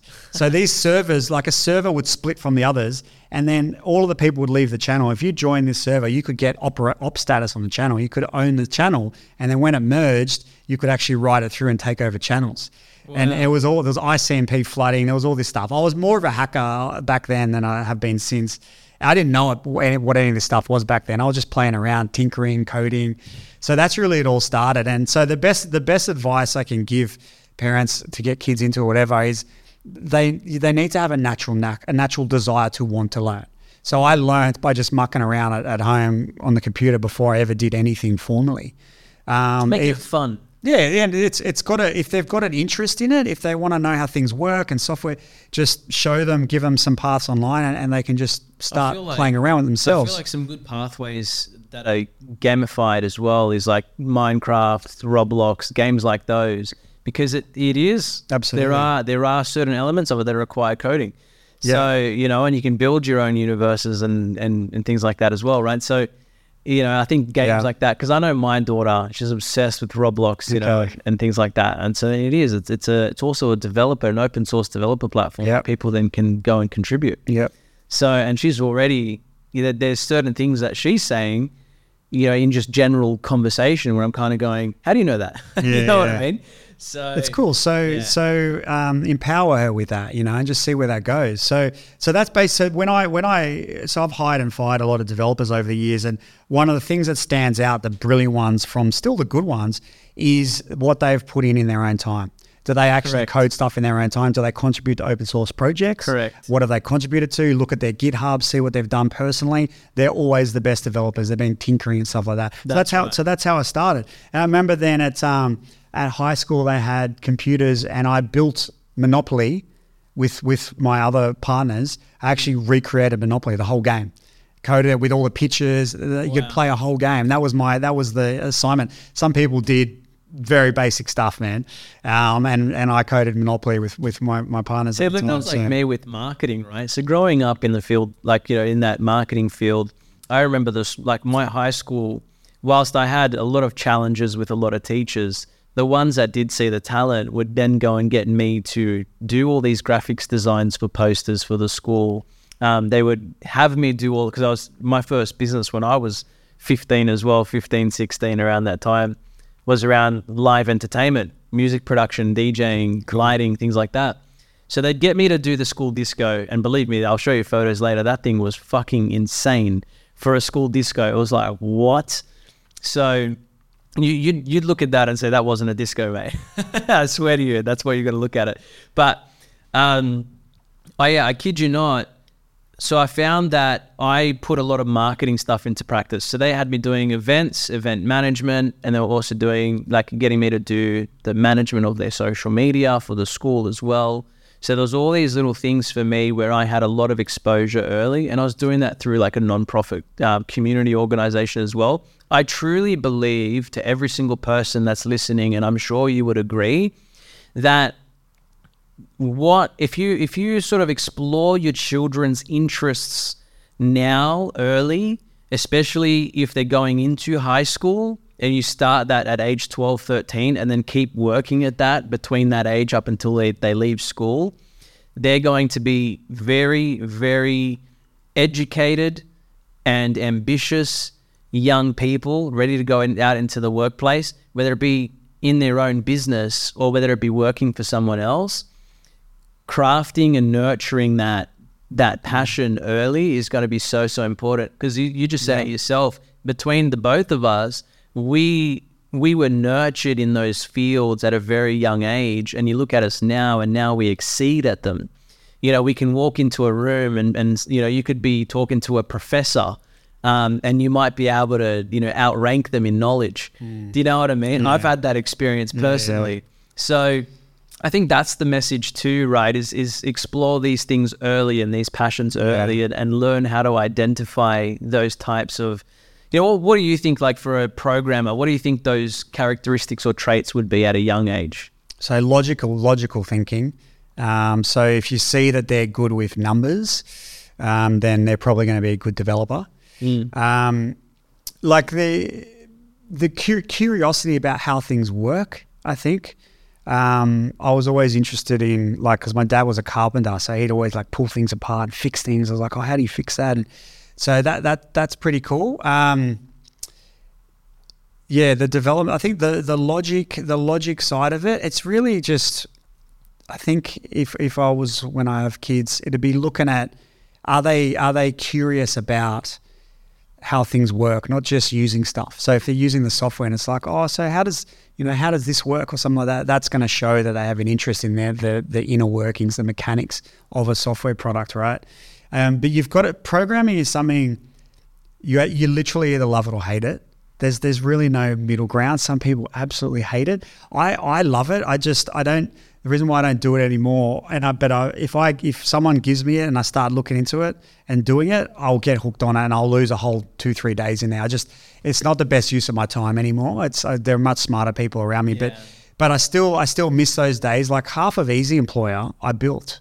I built because my when I went when I went in with my business partner, he left. So there was a period of time I was by myself. So I coded a lot of that application, which ended up being um, a, a detriment later because I didn't know how to write scalable code coming straight out of yeah. uni. See, so that's, that's always the challenge, right? Yeah, it's the scalable code side of things. You, like, cause, and this is what a lot of people won't understand. I'm glad we're talking about this, right? You know what? If you're out there, you run like a, a an app development company or anything like that, and you're trying to explain this to your customers, usually this doesn't yeah. clear, but let me tell you, um, is the fact that there are so many ways. Everyone thinks that coding is all the same. Mm. Like to to make this light turn on, mm. it's the same code. It's not. It is far from it. Everyone has their own different yeah. styles. And sometimes it can be a right royal bloody spaghetti yeah. to try and determine and work out what someone else has written. Correct. Um, and so, you know, especially for you, one of your biggest challenges, I'd, I'd imagine,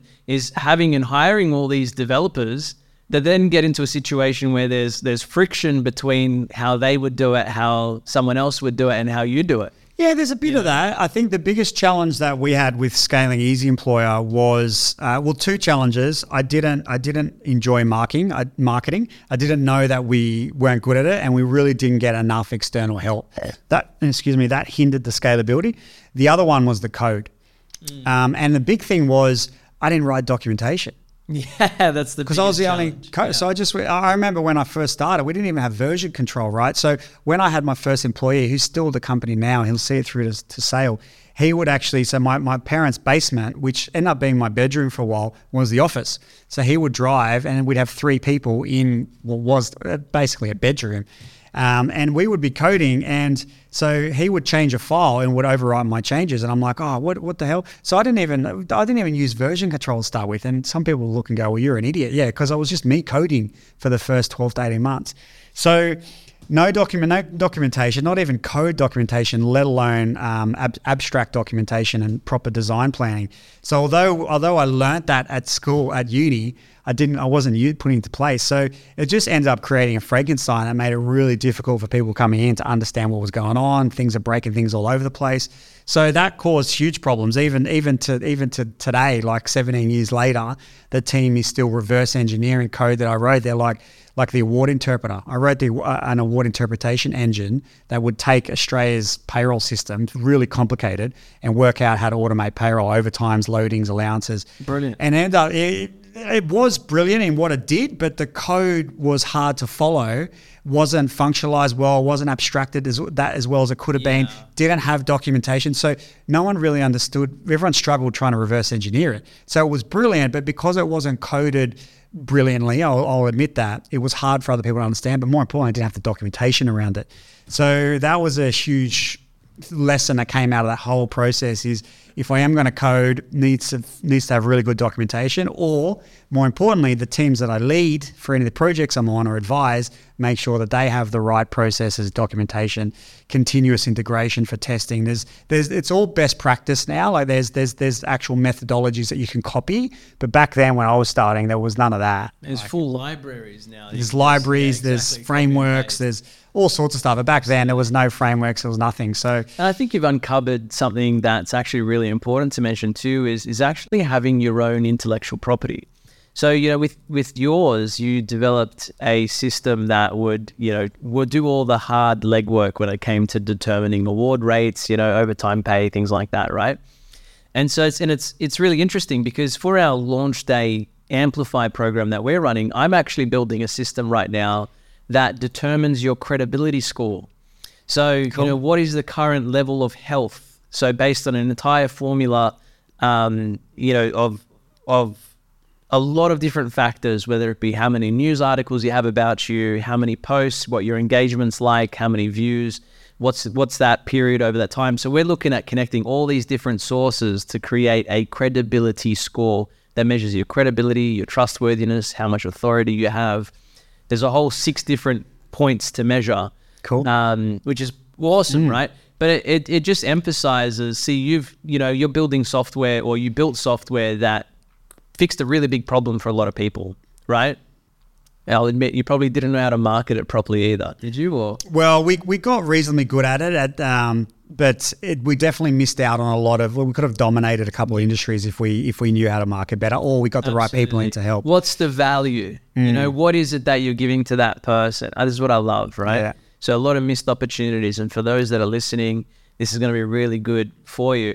Work out something unique that you can create uh, that solves a really big problem. Even if the core of your business in, is in other areas, find something that just is a, one of those real nice entry points that covers a lot of those topics and, and protect that, mm-hmm. you know. Don't just protect it, but also look at maybe even licensing it yeah. as well. Because you know what? Someone else is going to come to the market to try and, you know, create something similar.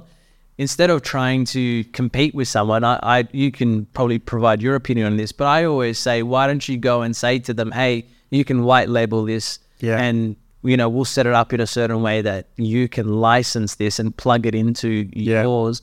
And then that way you become the provider of that software that cuts out all the hard work that they have to do to start their business to compete yeah. with you, end up making money from your competitors, you know? Yeah, yeah. So we, so I actually, before I, before I kind of stepped down as C E O of Easy Employer, that's where I was taking the award interpreter.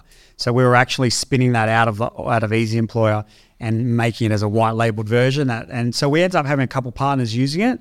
But in the end, we it wasn't the fastest way to get to to exit. That would that would have had to been another four or five year project. And we were like, look, we want to exit as soon as we can.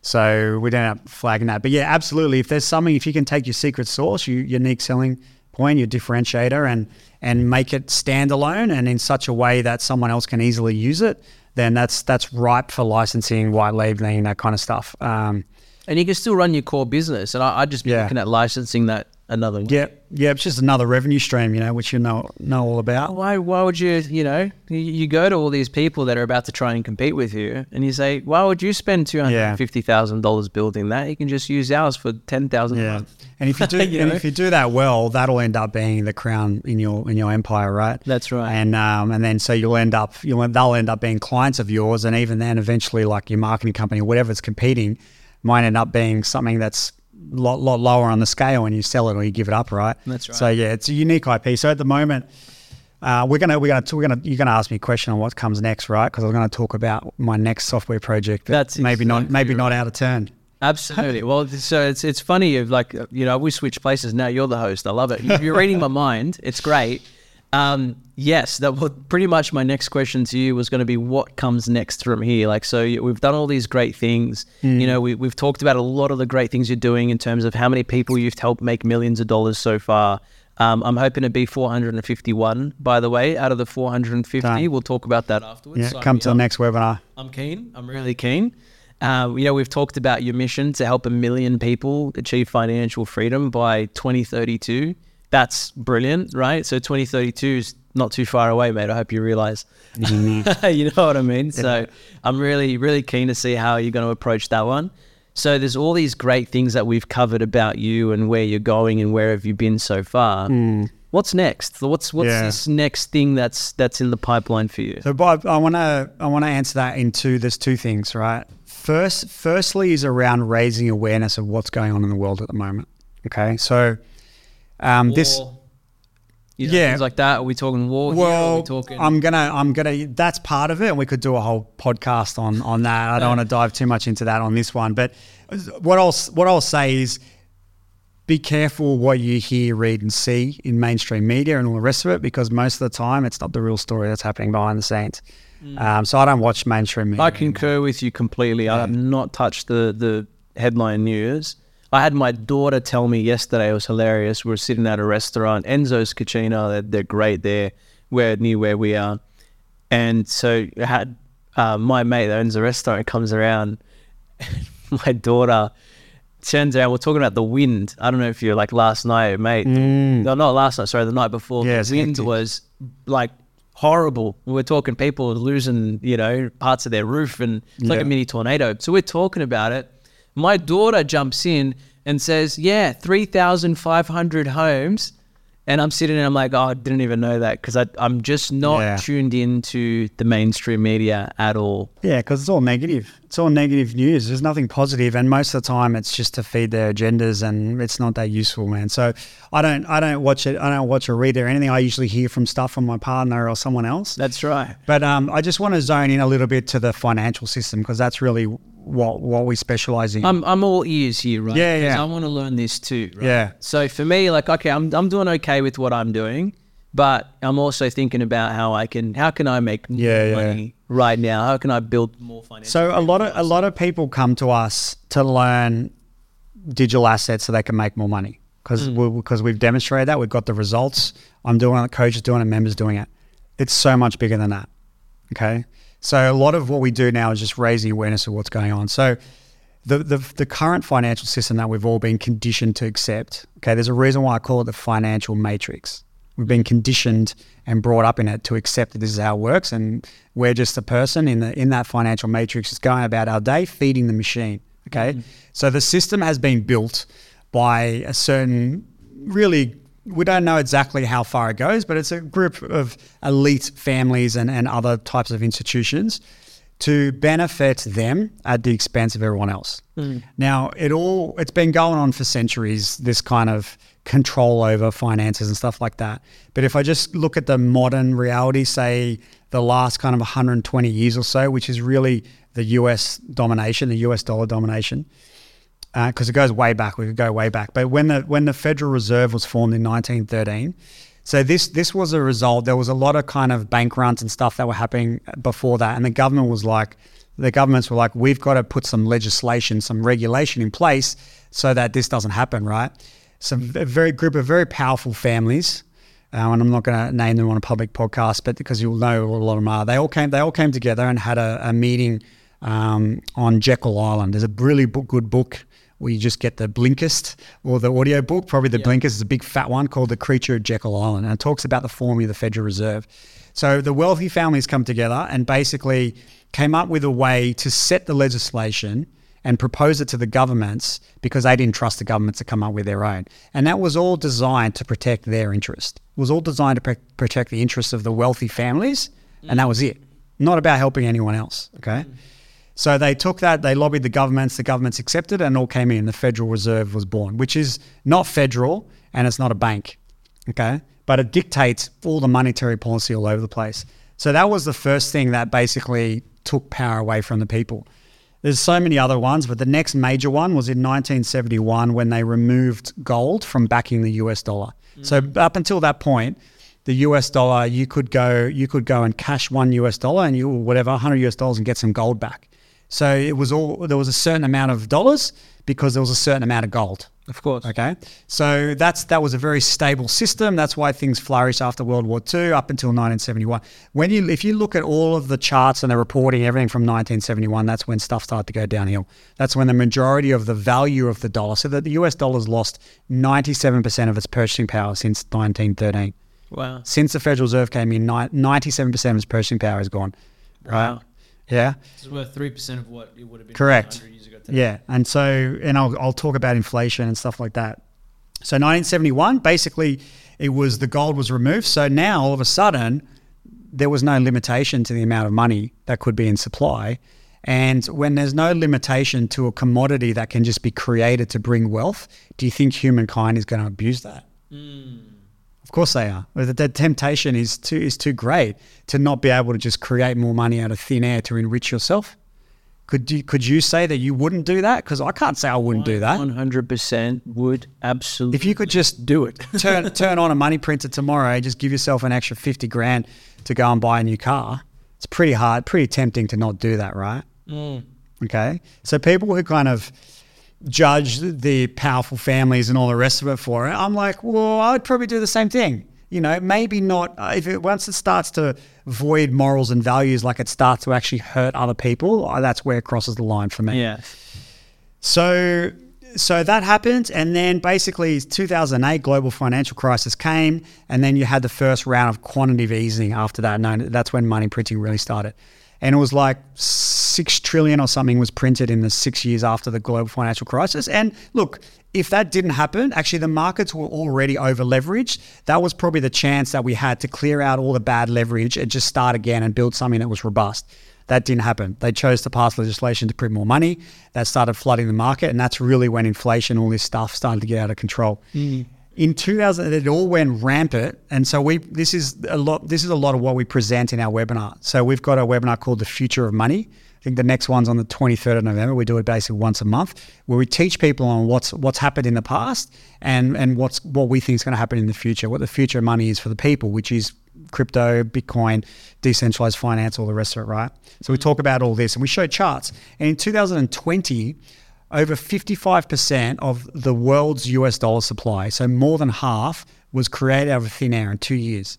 So U S dollar's been around for one hundred twenty years. In two years, more than fifty-five percent of it came into circulation. Now, if you flood the market with a commodity, let's say like oil or rice, if you just flood it, what happens to the price of that commodity? It goes down. Goes down. There's more supply. It's less. It's it's worth less. Correct. This is what's happening to our money. This is what's been happening for quite some time. Money's been flooded into the system.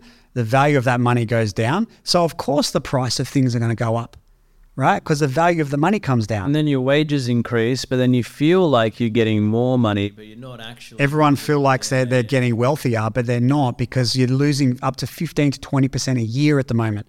So they, they then artificially report inflation or C P I. It's like it's not it's not six or seven percent a year at the moment. It's much higher. So in some places, fifteen, twenty, even in the Western world. So everyone's maybe getting a little bit more money and asset prices going up. But they've, when you compare it to the value of the dollar, when you look at how much value it's lost, mm. no one's going anywhere, right? It's only the top one percent that's really getting wealthy. Everyone else might be getting a little bit. Even the real the people who are really doing well. Uh, not growing their purchasing power. There's a difference between the, the how much money you have and what it can buy, mm. right? You go into a supermarket now, you pay like ten bucks for a loaf of bread. you know, whatever it is. You got ten years ago, you're paying like a dollar, two dollars, right? That's right. So your money's not going as far. And this is putting pressure on a lot of the middle class to the point where they're all starting to become lower class because their wages and the money they get is not keeping up with inflation. Okay. Yeah. So this is a lot. This is a lot of the knowledge that we bring to our, uh, our, our education that we bring to the people that come to our webinars. In fact, for me, I've, I've been quoted to say that inflation is theft, and debt is how the thief enters your financial home. Hmm. Okay, so we've been brought up in what's known as a debt-driven financial system. We're all encouraged to have debt. We have credit cards. You have mortgages, home loans, personal loans, car loans, business loans. Just get credit. Just get credit on everything. And then you're now using the most powerful, um, the most powerful tool for for financial wealth called compound interest against you. Mm. So I teach about this as well. I've created a calculator on how to achieve financial freedom. It's all codified and uses compound interest, and it blows people's mind when I run them through it in like two minutes. They're like, "Oh my god!" And so now, do you understand why ninety-nine percent of people will never reach financial freedom? Because they're stuck paying back debt. Then they'll always, ever, forever be stuck. And it's in the banks, it's in every, all the financial institutions' best interest to make sure that you're stuck paying debt, paying back your debt, because they just keep making more money and you're a slave to the system for the rest of your life. Mm. Now, this and many more aspects is part of what we call the financial matrix, okay? So people who get this, most of them, if you talk to them, they have known this for a while, they don't have any debt, they don't even have credit cards. I have a credit card, I pay it off every month, I get the points, but a lot of people who who know about this, they don't have that. So so we spend a lot of time educating around that so that people understand that they're, they're working within a system that has been designed to do this. It's been designed to trap you so that you can never get out of it, right? So this is why we use as an analogy the financial matrix, and we say that you can, you need to break out of the financial matrix and then create your digital path to prosperity, okay? And this is, this is our line. This is, we got a, a one-day workshop called Digital Path to Prosperity where we teach people all this. We we teach them the minimum they need to know about cryptocurrency in order to be able to use it as a money-making vehicle. But here's where it gets, um, by the way, at that workshop, they everyone walks away with a passive income strategy earning money for them by the time they leave at the end of the day. That's it. We actually did just this did one. Is, this is a free webinar?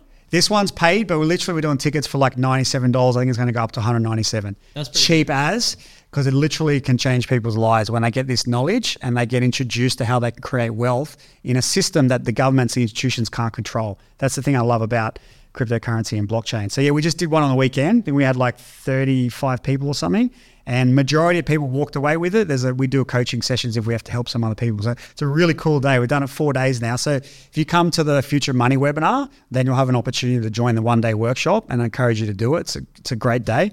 Um, and then from there, people choose to work with us for twelve months and stuff like that. That's the process. Because, you know, and I, the thing is for me as well is that um, a lot of people that are in my circle, they they tell me that I'm a bit of an inspiration for them to, you know, go harder, do more. Do you know what I mean? Not necessarily more things that are unproductive, but do more with themselves, you know, make more money. And so for me, the thing is, is that like, let's just say, you know, there's a conference coming up. Maybe I've got some free tickets, or I can get some free tickets, for example. Like there's one coming up next week in Melbourne, and I bring everyone with me. I'm like, yep, I'm calling out my accountant, Angelo, who I've been with since I was like sixteen years old, mm-hmm. seventeen years old, right? You know, uh, I'm calling this person, that person, like all those people that are in my circle. I'm like, you're coming, that's it, ticket sorted. Cool. You know what I mean? So yeah. It wouldn't just be me coming, Michael. I've been bringing everybody. Yeah. Well, we actually I mean? encourage you. Like, you can bring one guest, and if you upgrade to V I P, you can bring two guests. How good. So that's how we do it. Yeah. See what I'm saying? So, I, I, like, yeah. If I'm coming along to this, I'm bringing people. Good, man. You know Come along. I mean? And then if you become a client, we have a partner program, so you even can get some commission if you refer people, whatever, right? We've got some people, basically, our whole thing with Breakout Solutions is to help create multiple passive income streams that yeah. you can compound and grow wealth over time. And I've created a system around that. That's brilliant. And that's what we teach, right? So, one of the passive income streams for our advocates or our partners is they've got money rolling in just from bringing people in to help them achieve financial freedom. So everyone wins. Some of them are earning thousands of dollars a quarter just, just by bringing people in, right? So it's pretty cool from that perspective. But I talked about, not but, and I talked about how we bring p- people come to us because of um, they want to make money. But the real thing that um, it's important for people to understand is where the financial matrix is going, mm. okay? And how much control that they're going to have over everything. Because the one thing that haven't the governments and institutions and, and the elites haven't been able to really control for everyone is everyone's individual finances. They they can use a tool like inflation to to basically steal, especially excess inflation. It's theft. It's taking money. So inflation is also known as the hidden tax. Okay, it takes money from the average person and moves it to the top of the chain. It's, it's exactly how the mechanism has been built. This is all by design. Okay, it's not like mm-hmm. something that's just happened. It's been designed this way to move the wealth to the people at the top, right? Someone had to write these documents, you know? Yeah, well, there's very smart people that have that have engineered this stuff, but this happened over centuries. It's not it's happened in the last hundred years. It's it's happened. All the all the families have been building this over over time, right? Mm. Um, so if you if you just stop for a sec, if you knew that you were work, if you if you knew you were in a system that was designed to screw you at every single point, would you not be motivated to try and find a way to do something differently? I definitely would be motivated. Yeah. So that's why we start with the education around the financial matrix. Um, so I'm just fiddling. No, you're good. You're and good. and and why? So people go, holy shit! Like, okay, all right, I need I need to know how I can get out of this thing, right? And honestly, the only solution there's only there's only really two two things: precious metals, really, um, and crypto. And Bitcoin is the main store of wealth over time. Every Bitcoin is the only is the only guaranteed coin that's going to last over time because all of the infrastructure that's behind it, the mining, all the rest of it, the big powers behind it. So that's the one that's going to hold your wealth over time. But we use uh, mechanisms like decentralized finance to create our wealth, and then we move it and we move it to Bitcoin to store the wealth. Or sometimes we move it to the U S dollar if the market's volatile. This is all stuff that we teach, but we also automate this stuff as well. Because a lot of people are like, oh, roll, roll their eyes and go, oh, I don't understand any of that. You don't actually need to understand any of that when you work with us. That's one of our differentiators. But here's what's really important as to why people, why I think everyone needs to be having some of their wealth outside of the traditional financial system in crypto, okay? Have you heard of central bank digital currencies? Mm-hmm. Okay. Do you know, do you know what they are? No idea. Okay. I haven't done enough research. So any, any, any technology or any tool can be used for good or evil, okay? Blockchain technology, I don't exactly who created it. I mean, Satoshi Nakamoto created Bitcoin. We don't exactly know who that is. But the idea is it's supposed to be a freedom technology, okay? It's supposed to empower the individual um, to be able to take control of their money, create wealth, and not and not have anyone confiscate it from them, okay? Um, and do so in such a way that they don't have to rely on any central party or other institution in the middle. I'll give you an example, right? If I come up to you in person now and I buy something from you, I give you cash. I give you cash from me to you. There's no one in the middle brokering that transaction. It's peer-to-peer. It's direct, one-to-one, to one-to-one, right? So no one knows about the transaction. It's private, and I don't. There's no one taking a cut in the middle of it, whatever, right? So basically, Bitcoin and blockchain technology is a way to achieve that across space and time. It's a digital version of that private, yeah. private cash situation that you normally. Yeah. So across, basically across space, okay? Across space, I mean across the world, whatever. It's a good point because there's a lot of older people that might be listening here that might be like, oh, you know, cash is king. And you, you might sort of look at it and say, yeah, but you know what? Crypto is also a well, method of cash, but in a digital format. So the, the, the actual, there's similarities between cash there is. And crypto, right?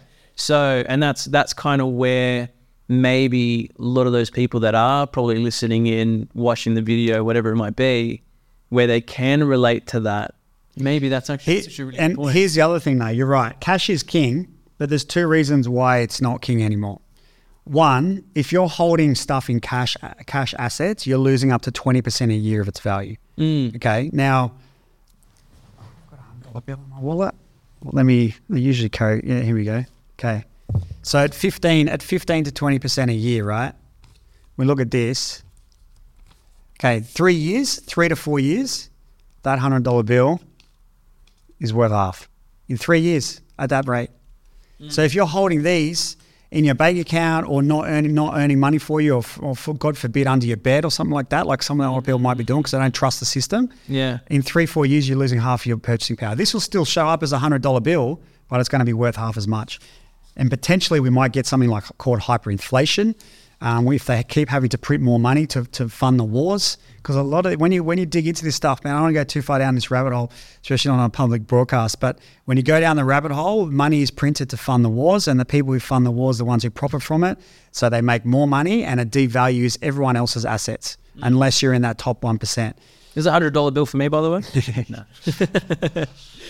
Yeah, no, can. You're good. You're uh, good. Yeah, you could call me out there. I was like, I usually carry multiple, but I've only got one in there at the moment. I spent oh, so some. You know, if there was more than one, you might share. Yeah, definitely, definitely. I like to keep one in my wallet. It made me think because I like to keep one in my wallet at all times because it's a psychological thing. It's like every time I look in my wallet, I've got a green. Yeah, right? yeah, yeah So it's like, oh, I'm, wealth, I'm wealthy, you know what I mean? It's it's actually it's okay. been proven as a little trick to, to to help you. And I've got usually have um, others others in so there as well. I don't even have a wallet, dude. Oh, don't you? Yeah. yeah. No, I don't even have a wallet. Well, it's so. always good to have cash because you never know what's what's going to happen, right? Like, so I'm probably like my next upgrade. So I've got a Toyota right now, RAV four. Probably going to go move to Tesla. That oh. means I can drop the keys as well. So yeah, I'm yeah, yeah. being completely keyless. But anyway. Next thing you'll be putting a chip in your hand so you don't need anything. About that. Yeah. Um, yeah, but this is where this stuff. This is I, I planted that on purpose, pun intended, because of where I'm going with this, right? Oh, really? Yeah. So I've I've got a, so well, it's, I've removed it, but I, I actually had an implant, an N F C implant into my yeah thumb. Yeah. Yeah. So yeah. is that like okay? Tell yeah, me yeah. Well, the have, have you heard of Klaus Schwab from the World Economic Forum, the chairman of the World Economic Forum? I have not heard of that. So, so that's one of the very scary institutions that. Um, that don't go through an election process that are dictating what's happening in the world. Okay. There's a lot of there's a lot of other ones, I M F and a bunch of others, right? So they want to basically have implants in everyone. Eventually, it's it's all about it's all about control, bro. It's all about control, power, greed, and all the rest of it, right? When you mm. dig into it, when you dig into it. Here's the other thing I wanted to say about cash. Cash is being eliminated slowly, going to a cashless society. So all of this all of this technology, you won't you won't have cash anymore. They'll ban it. So then how do you then have privacy with your transactions? What do you mean they will ban it? They're already banning you from having more than ten thousand on you at one time. Well, there, you try and walk you into know. a bank and get your money out. You can't even, they're not usually holding cash, can't get it out. They ask you a million questions. So this is all part of the agenda to crack down and remove cash and move to a cashless society. That's right. The other thing that they need to be able to properly properly achieve that is the right technology, and the right technology is going to be using blockchain technology, but not to create a transparent open technology like Bitcoin that can't be cheated, no one can control it, it's transparent, whatever. It's so they can have ultimate control and, and domination over and that's everyone. That's why the banks are now bringing out their own, oh, you can have your crypto portfolio with us. The banks have actually bought into it. I'm, I'm sharing private information now, but the banks, I won't say which bank, but I have knowledge of banks buying crypto Yep. into their assets, into, you know, shell companies that they own. Yeah, but simultaneously, they're banning people from sending money from bank accounts to crypto Correct. exchanges. So we deal with this every day because we onboard members every single week, right? And trying to get money from their accounts, whatever the bank is, into a crypto exchange is getting harder and harder to the point where we're now looking at overseas options, overseas banks, all that sort of stuff. Because eventually, basically what they're trying to do. So I, I did a presentation a couple of years ago on this, and this is all playing out a lot faster than what I expected. It's about eighteen months ago. My my prediction was that they would continue the money printing, continue the inflation, and everyone would start to get eroded eroded down in, in their wealth. Um, they would take the off, what's known as the on-ramps of crypto away. So that means the ability to get your money from your bank account into crypto. Mm. So earlier in the year, four of the U S banks went bust. They were all four major crypto banks. Is that a coincidence? I don't think so. When you know what, when you know what I know, you've been down the rabbit holes I've been down. It's not. So they're taking the the on-ramps off, and then uh, so the on-ramps away, and then eventually they'll take. Um, Sorry, they're taking the off-ramps off. So trying to get your money out of crypto or in is becoming hard. Eventually, they'll they'll stop you completely. You won't even be able to get your money into crypto at all. And the reason the reason why is because of this technology, this central bank discussion. Now, they're not going to be called C B D Cs. They're going to have fancy names, and they're going to be marketed in such a way that you're like, oh, yeah, yeah I want to nice use that. Friendly. Yeah, yeah. So there's, yeah, yeah. And, and there's every major country in the world is either piloting their own C B D C now or they're building one. There's, there's research on it, right? It's all happening as we speak. The, Stra- right. the Australian Reserve is doing it. And we're going down that path too as a business. Like we, on our, all of our invoices, you can click that little link that says pay with Bitcoin. Yeah, but see, that Bitcoin is an open source technology that's not controlled by anyone. Now, they can manipulate the price, but they can't ever own and control that currency. You can't take that away from people, okay? Mm. Whereas with C B D Cs, it's the same blockchain technology used for evil, basically. If you look underneath what they, you read their white papers, what they're trying to do. So eventually, This is the way. This is the way that I that I see it playing out. Right, you're going to wake up one day, and all the money in your bank account is going to be converted to a C B D C, You'll no, you'll no longer actually own that money. It's all part of their system. They can take it away from you when they want. They'll dictate how much you're allowed to spend, when you can spend it, what you can spend it on, who you can spend it with, because it's all programmable. And they can say things like, if you don't spend this money by eleven p.m. tonight, we're going to take it away. If you don't pay your your parking fines, whatever, they'll take it straight out of your money. Eventually, civil war is happening. Event, yeah, yeah. That's there. There's there's going to be there is a there is a financial revolution that's happening at the moment. In fact, I talk about three of them. There's a there's a monetary revolution, a financial one, and an internet revolution. And this is what I present on. Come to the webinar, you'll see it. So there's there's three happening at the moment. It's just that it's just that it's not, you don't hear a lot about it. And the way that crypto is portrayed in the news is that it's scam, it's fraud, it's Ponzi schemes, it's it's gambling, all the rest of it. That does exist, but the whole space isn't that. You don't tar you know tar everything with the same brush, right? Mm. So so this is why now there is a limited time opportunity to actually get some of your money outside of this financial system, because here's the other thing that's going to happen. We're going to, we're probably going to see the biggest crash we've ever seen in human history, way bigger than the two thousand eight global financial crisis, or mm-hmm. we're going to get hyperinflation. There's actually no way now. If you look at the debt ceiling that keeps getting raised in the U S, yeah. there is no way out of this. It's either biggest crash of all time or hyperinflation. Both of those are really, really bad. Yeah. One is a very fast kind of death. The other one is a slow and painful death, which will accelerate because hyperinflation accelerates really quickly. Whichever whichever one happens, people are going to get absolutely screwed. And this is why we're raising awareness around this, because people don't understand what's coming.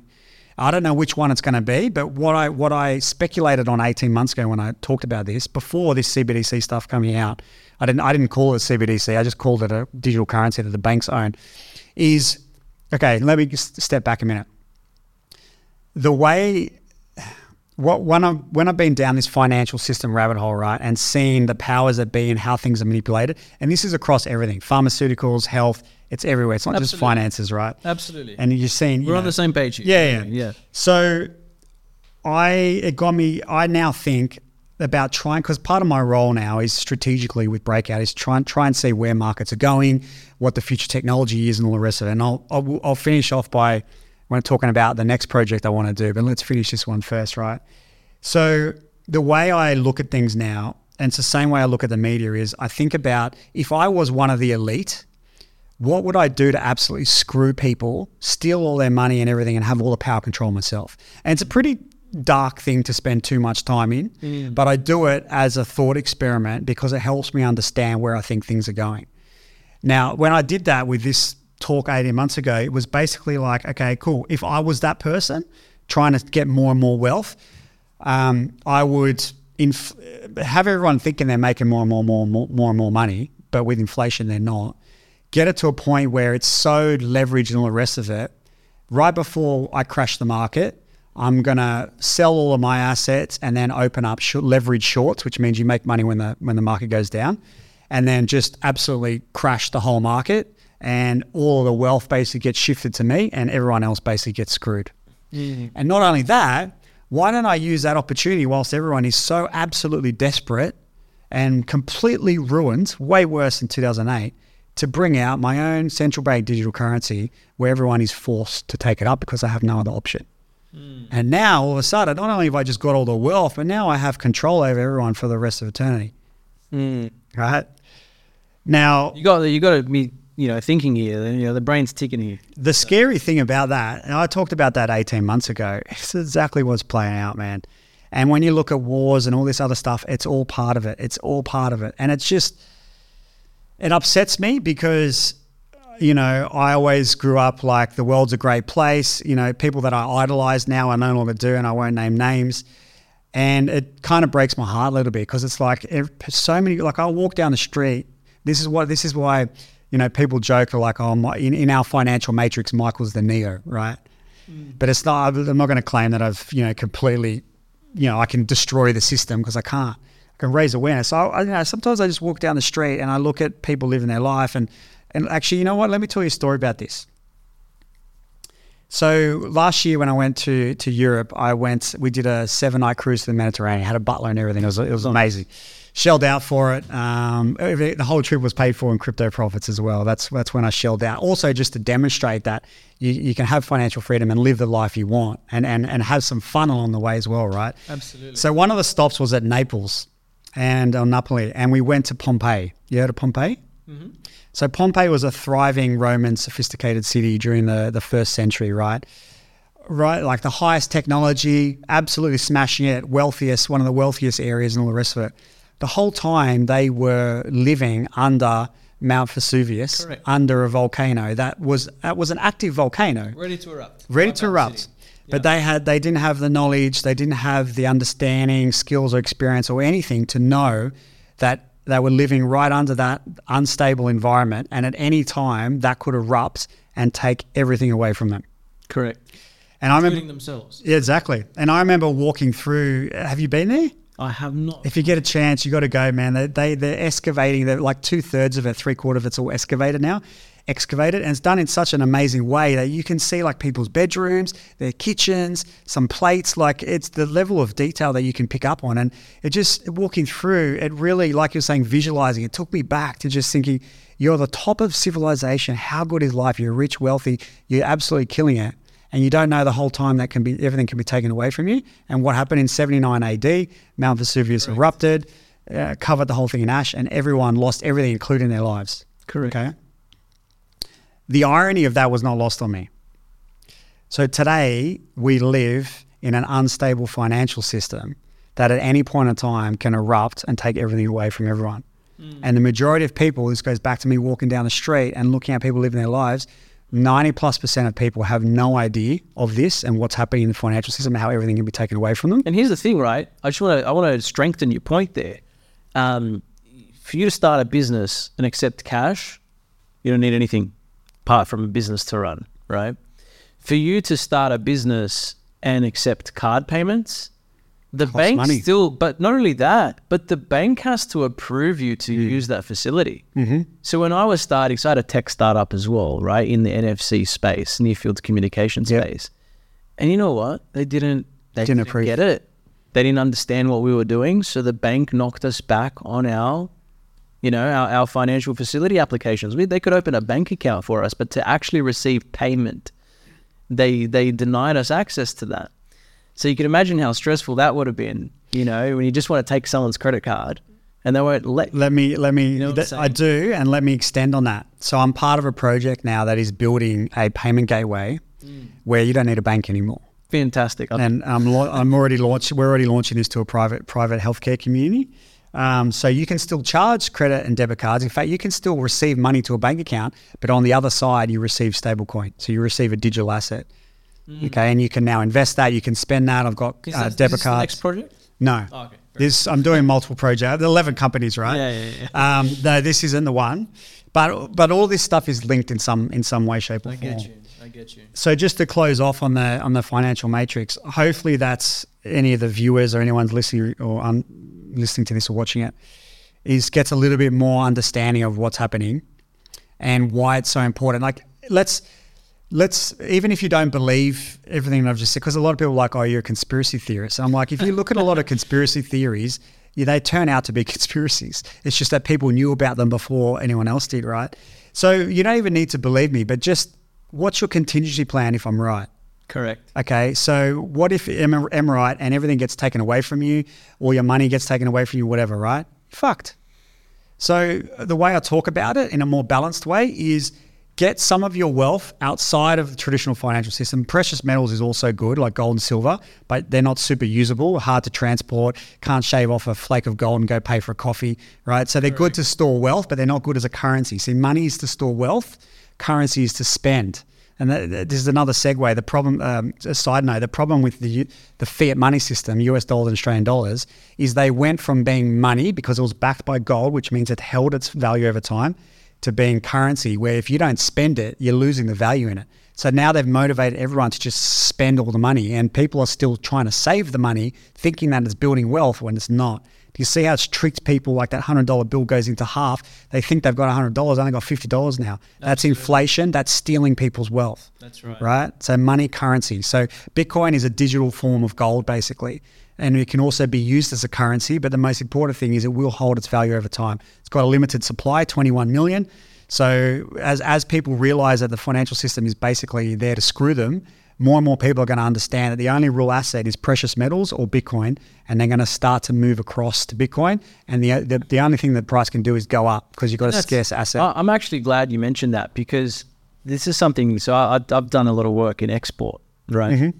And so because the U S dollar is crashing big time, you're seeing all Western countries around the globe looking at ways that they can not use U S D to trade. Correct. And so what's happening is Russia and China have bought up all this gold, uh, you know, because that's where they're trying to do the trades in gold. By the way, it's called de-dollarization. It's actually got a term. Gotcha. So they're moving away from the U S so dollar. You, you know this more than I do, right? But it just kind of proves my theory too. So I've actually turned around and said, well, they're not going to they're not going to go and use gold because they know that Russia and China own most of it at the moment because they've been buying it up the last four years, three, three, four years. But then on the other side of that as well, they're not going to use, you know, I can't remember what the Russian currency is called, but you know, the, those those dollars. They're not going to use the Chinese yen because the Western countries won't submit to that. Now, here's the thing. They're going to look for a currency to utilize that's going to make the transactions easier. They're going to have escrows that want to be able to hold that money very easily. And and my theory was that they were going to move to cryptocurrency because, like you said, you've got that upcoming crash. I can see it too. I'm sitting there going, that crash is going to really screw that that the U S dollar, the Australia, every dollar that's known to man on the Western in the Western world. And you're going to be left to precious metals, which is I always knew. And then you either that or you're going to be left to crypto. And yeah. so that's where now, like, I, I really appreciate what you've just said because it kind of reinforces the statement that I've been making to my contacts in the export industry. Yeah. Who are good in export, but not so good in the financial system. Yeah. You know what I mean? Correct. So have you heard of BRICS? BRICS, in, in what sense? Bri- okay, BRICS uh, in this in this context, so you wouldn't have. So no. BRICS BRICS is a is a is a combination. Um, it's grown from just five, but Brazil, Russia, India, China, and South Africa. Okay. So they've all basically, they're in the process of de-dollarizing themselves. Yeah. And they've formed um, their own allegiancy. Um, and they've actually just accepted, I think, five or six new nations, new nations into that. Wow. So they're potentially the next, basically the next power. BRICS, they're going to be creating their own currency. And here's what they've done, which is the, one of the most clever things. So just to take what you've said to a whole new level. Because these people are not going to use Bitcoin because Bitcoin they can't control. They need to have a Correct. currency they can control. Bitcoin is there for the people, basically. Crypto is there for the people. The the countries, the nation states, the rest of them, they might buy some and manipulate the price and whatever, but they're going to have their own currencies, right? So BRICS is creating one. And what they're basically doing, it's brilliant. Let me see if I can explain it. Because um, I'm still getting my head around getting sure. my head around myself. They're going to be pegging their currency to basically one ounce of gold. Okay, so they're not going to back it by gold. They're gonna they're gonna peg it to one ounce of gold. Now this does a couple a couple things. I need to get my head around this because I haven't thought about it for a while. Basically, they don't need to maintain a, a peg. They don't need to maintain like what's the value of the BRICS currency versus the Australian dollar, whatever. They don't need to work out any of the conversion rates or anything because it's just one ounce of gold, and gold already has all of the conversion rates. So they don't need to create any infrastructure when it comes to foreign exchange. Mm. It's the first brilliant thing. Second thing is they don't need to back it by anything. I mean, it's the, their own currency. They can do whatever they want. But here's the other thing, right? Gold is the is the best asset at the moment to actually hold its value over time. Mm. And the U S dollar is losing its value to everything, but particularly to gold. Mm. So if the BRICS currency is, is pegged to gold and gold's going up in value, and the U S dollar is going down in value, mm. what happens to the BRICS currency relevant to the U S dollar? Well, then that's going to have higher value, isn't it? Basically. Exactly. Yeah. So it, it perpetually, it's going to be growing in value compared to the U S dollar. So if you wanted to buy and own currency, are you going to buy and own the U S dollar or are you going to buy and own BRICS? BRICS. Basically, that's, that's going to make a lot more sense. So the, the the what's known in crypto is called tokenomics. It's like the economics around the token, right? The way they've designed the economics, or it would be tokenomics in crypto, mm. is designed to crush the U S dollar to the point where the free market is just going to go, well, I'm clearly going to be using BRICS because it's at least if I'm holding it, it's going to hold its value over time because gold, the value of gold's going up because the value of the U S dollar is going down because of all the money printing that's happening, right? Correct. So it's genius. So now all they need to do is find a way to execute it from a technological perspective. That might take some time, um, but it's not, BRICS goes into a whole bunch of things. It relates to the Middle East and all the rest of it. This thing, let me just say one point about the Middle East without getting too political about it. people think, especially in the West, think that we're too far away from the Middle East, that it's going to have an impact on our lives, that war, right? Mm. The reality is, if a full-on global war breaks out in the Middle East, the Middle East is the world's largest oil producer, right? That could hinder the production of oil. The price of oil is going to go through the roof. I think it's about it's about one hundred thirty dollars a barrel now, and petrol's, let's say, two dollars a litre. Mate, you're paying like seven dollars a litre if this we went. Look, could be a lot higher, man. It could go up to one thousand dollars a barrel if it gets really bad. That'd be ten to fifteen dollars a litre. Can you imagine the price, even just food, um, let alone the, at the pump? At the pump, no one's going to be able to afford petrol anymore, but fuel is what transports, petrol is what transports stuff around the world, right? So the price of everything's going to go up. So we think inflation's bad now. If something like that blows up, it will get absolutely insane, and it's going to just accelerate this whole process, right? Absolutely. And again, the only way to really protect yourself for that, because even things like property, if you have a look at the global agenda, the World Economic Forum and all the rest of it, they want to start repossessing property, and they've got a quote that says, you will own nothing and you'll be happy. And what that means is every single asset they own, and you will just pay subscriptions. You'll just rent stuff from them. It's already started, right? Everything's moving to subscription model. One of the car manufacturers, side note, I can't remember who it is, it's one of the big ones, their seat, when you when you buy the car, to get the seat covers, you have to buy a subscription. It's the same with cameras. So, yeah? Yeah, believe it or not, even cameras now, because it's now yeah. in my domain, yeah. even cameras, you buy a Nikon today, yeah, and then for you to be able to utilize certain features that it has, and it has these features available, you have to buy a subscription, yep. and it will there you go. Activate. So this is all part of conditioning people to start accepting subscriptions in areas of their life they wouldn't other accept, wouldn't otherwise have accepted it. The same way that in COVID they try to pass vaccine uh, vaccine passports.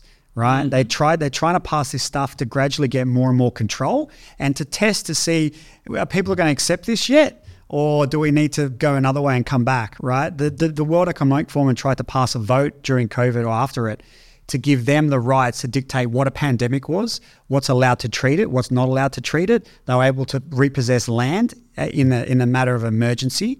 Right? This was going to give power. All the countries were going to vote it. Thankfully, they said no, but they got like thirty plus percent of the vote. This was ridiculous. They're going to give some entity that actually has not been voted in mm. control over dictating something as, as important as a pandemic and how every country reacts to it. thirty-three percent of the vote. So it's starting to creep up there, man. It's scary. There's so many of these rabbit holes. I don't want to go down too far on, but that was what I wanted to cover on the financial matrix. I think I covered That's everything good. I wanted to cover. But That's good. Just wrapping up, right? So tell me once. Yeah, the last one. This is the exciting one, right? Tell but me. That was more about just making sure people are aware of what's going on. So what I'm going to do is I want you to keep talking. Yeah. I'm just going to double check that camera. Make yeah, sure yeah, that go it's for still it. Rolling, right? Everything else is rolling. We're fine. I'm going to check this up. Yeah, yeah, yeah. So I want you to start dabbling yeah. into it, right? Um. So go take it away. Tell me all about yeah, it. Yeah, yeah, absolutely. Okay. So the next project uh, I'm going to work on is a is a is a cross between um.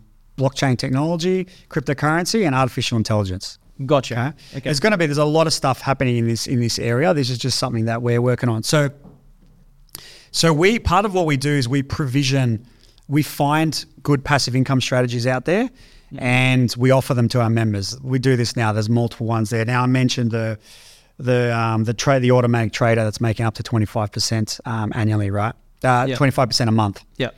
So. What's re- there's a couple of things that's really exciting about um, about blockchain. Have you, you've heard of tokenization? Yes. Yeah. So breaking things up into smaller pieces um, online, so that you can you can own just a small pe- a small piece of something. It's going to be huge in real estate. One of our technology providers already has a platform for this, for fractionalized real estate. So if you because how how how expensive is it to buy property these days? Very. Or very expensive, right? So if you want to build a diversified property portfolio, you need to have a shitload of money or go into a lot of debt. With fractionalized real estate, you could have as little as ten thousand bucks and own a piece of fifty different properties properties around Australia. One of our partners is basically has released this, and they're now settling on like half a billion dollars of property at the moment to be part of this first fund, right?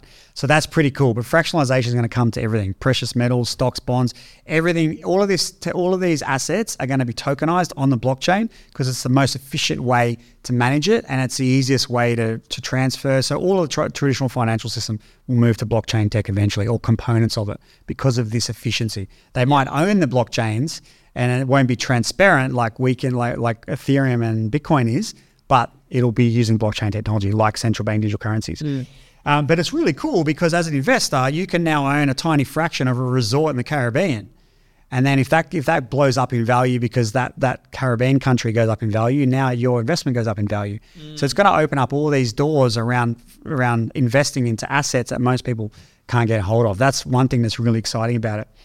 Um, other, the other thing that we spend a bit of time on as well is, is in our workshop, if you, when you come to it, is we take you through what we call a um, a um, financial freedom blueprint process. So you go through a survey, you see where you are financially, where your where your gaps are. We take you through your financial freedom number. So it's a calculator I've come up with that tells you exactly what your number is of assets to reach financial freedom. So you can work out the gap, and most people's gap is pretty big. Mm. Um, and then then we go through a risk profile. So you understand the type of risk you are as an investor, and all this helps to inform what kind of investment portfolio that you would put together. So this is stuff from tra- traditional finance, but we just give a bit of a kind of crypto spin on it. So where where we want to take this is, so just let's imagine the future, right? So you can you can input you can go through, do these surveys, and the application that we build will actually automatically craft the investment portfolio for you in terms of exactly what proportion you need where for good risk diversification, good uh, everything, right?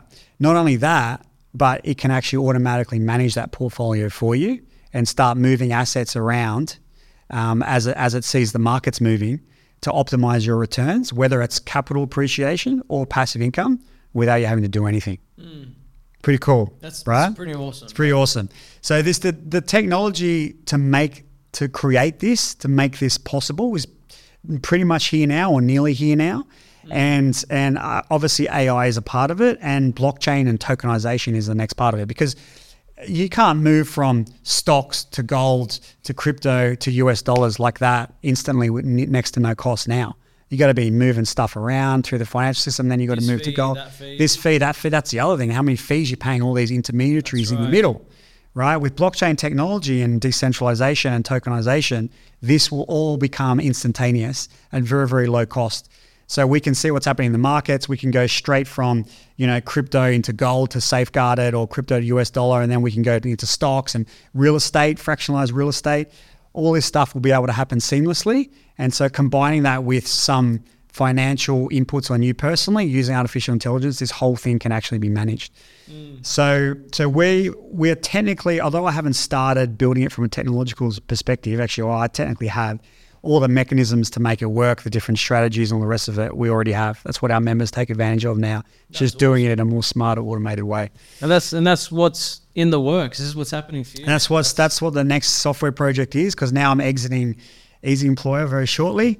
It's like, okay, it's time to start thinking about the next project. So uh, this is this is what it is. It's it's got a name. I won't release it publicly. I actually did mention it at an event that we were both at um, not too long ago. Brilliant. But uh, it's it's in the works. So super excited about that. I'm doing a talk at the Australian Crypto Convention in two weeks' time in Melbourne on the eleventh to twelfth of November. Sick. On the future of wealth, uh, investing in wealth creation using A I.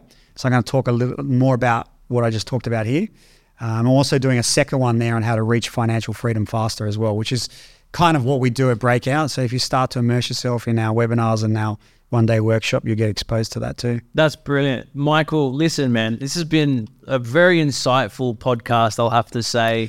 uh, we, we've gone on, you know, it's probably probably one of the longer podcasts. I was going to say, is it the longest others, one? Right? It's cool. I love it. I love it, right? And I said this to you before, right? So for me, if we go over time, I'm more focused on providing the value than I am about keeping to times. I think it's important that we don't cut things short if there's really good value to share with people, right? Awesome. So, man, I, I love this podcast. It's been actually really brilliant. I really appreciate you coming by. Look, there's going to be a lot of people that are going to be tuning into this. They're going to want to know who the hell you are, um, how they can get in touch with you. Do you want to share a little bit about how people can get in touch or know more about what you do? Yeah, so to follow me uh, at Michael Hazilias on Instagram, it's probably the easiest thing. Or you can just Google Michael Hazilias. I'm on LinkedIn, all the rest of it. Um, breakout solutions dot com is the is the website. And um, the next Future of Money live event, um, if you just go to breakout solutions dot com, it should be up there. Should be a link up there. Come come along, come and learn more about it, and then see if it's a good fit. and then we can go from there, come to our one-day workshop and all the rest and, of it. And we can help you break out of the financial Absolutely. System. I love Absolutely. It. Okay. That's it. Break out of the financial matrix and build your digital path to prosperity. I love it. Fantastic. I really, really love that, you know. So, mate, thank you so much for coming by. If you're at home, you wanted to chat as well and you wanted to ask more about Launch Day, it's support at launchday dot a u. Feel free to reach out. And yeah, thanks. Michael. Yeah, just thanks for having me, man. It's been an awesome experience. It's a really awesome thing you have going on here. Definitely feel like a rock star. So thanks for that. And uh, yeah, I can see that we've gone quite a bit over time. So I appreciate that no, you've kind of let that let that roll. You want another man, hour? I can talk about this shit all night. So yeah, you better you better not give me the option. I love it. I love it. And was there anything that you wanted to share with anything anyone? Sorry, with our audiences before we go as well? Was there any one thing that you wanted to share with them at all? Or um.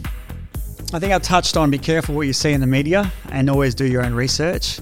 And um, yeah, everything I've talked about today I think is super important for everyone to be aware of. And uh, I think we're positioned really well out of any of the educators out there to help people more than anyone else I've seen globally. Some of the products we've created don't exist. So come and immerse yourself in what we're doing and join us on the mission, because we're, we're all on a mission to, to help a million people. Why not everyone that comes along the way contribute to that mission as well? That's the whole point. So absolutely love cool. to see you around the mix. That's it, going around as a team, man, and that's that's what's important. And that's that's something that's important for me too, is just bringing those that are close to me along with me on the journey. Absolutely. So, love it. No, love it, man. Too cool, great. Man. Thank you. Michael, thank you so much. And guys, we'll see you at our next episode. Probably in a couple of days from now, you'll see our next release.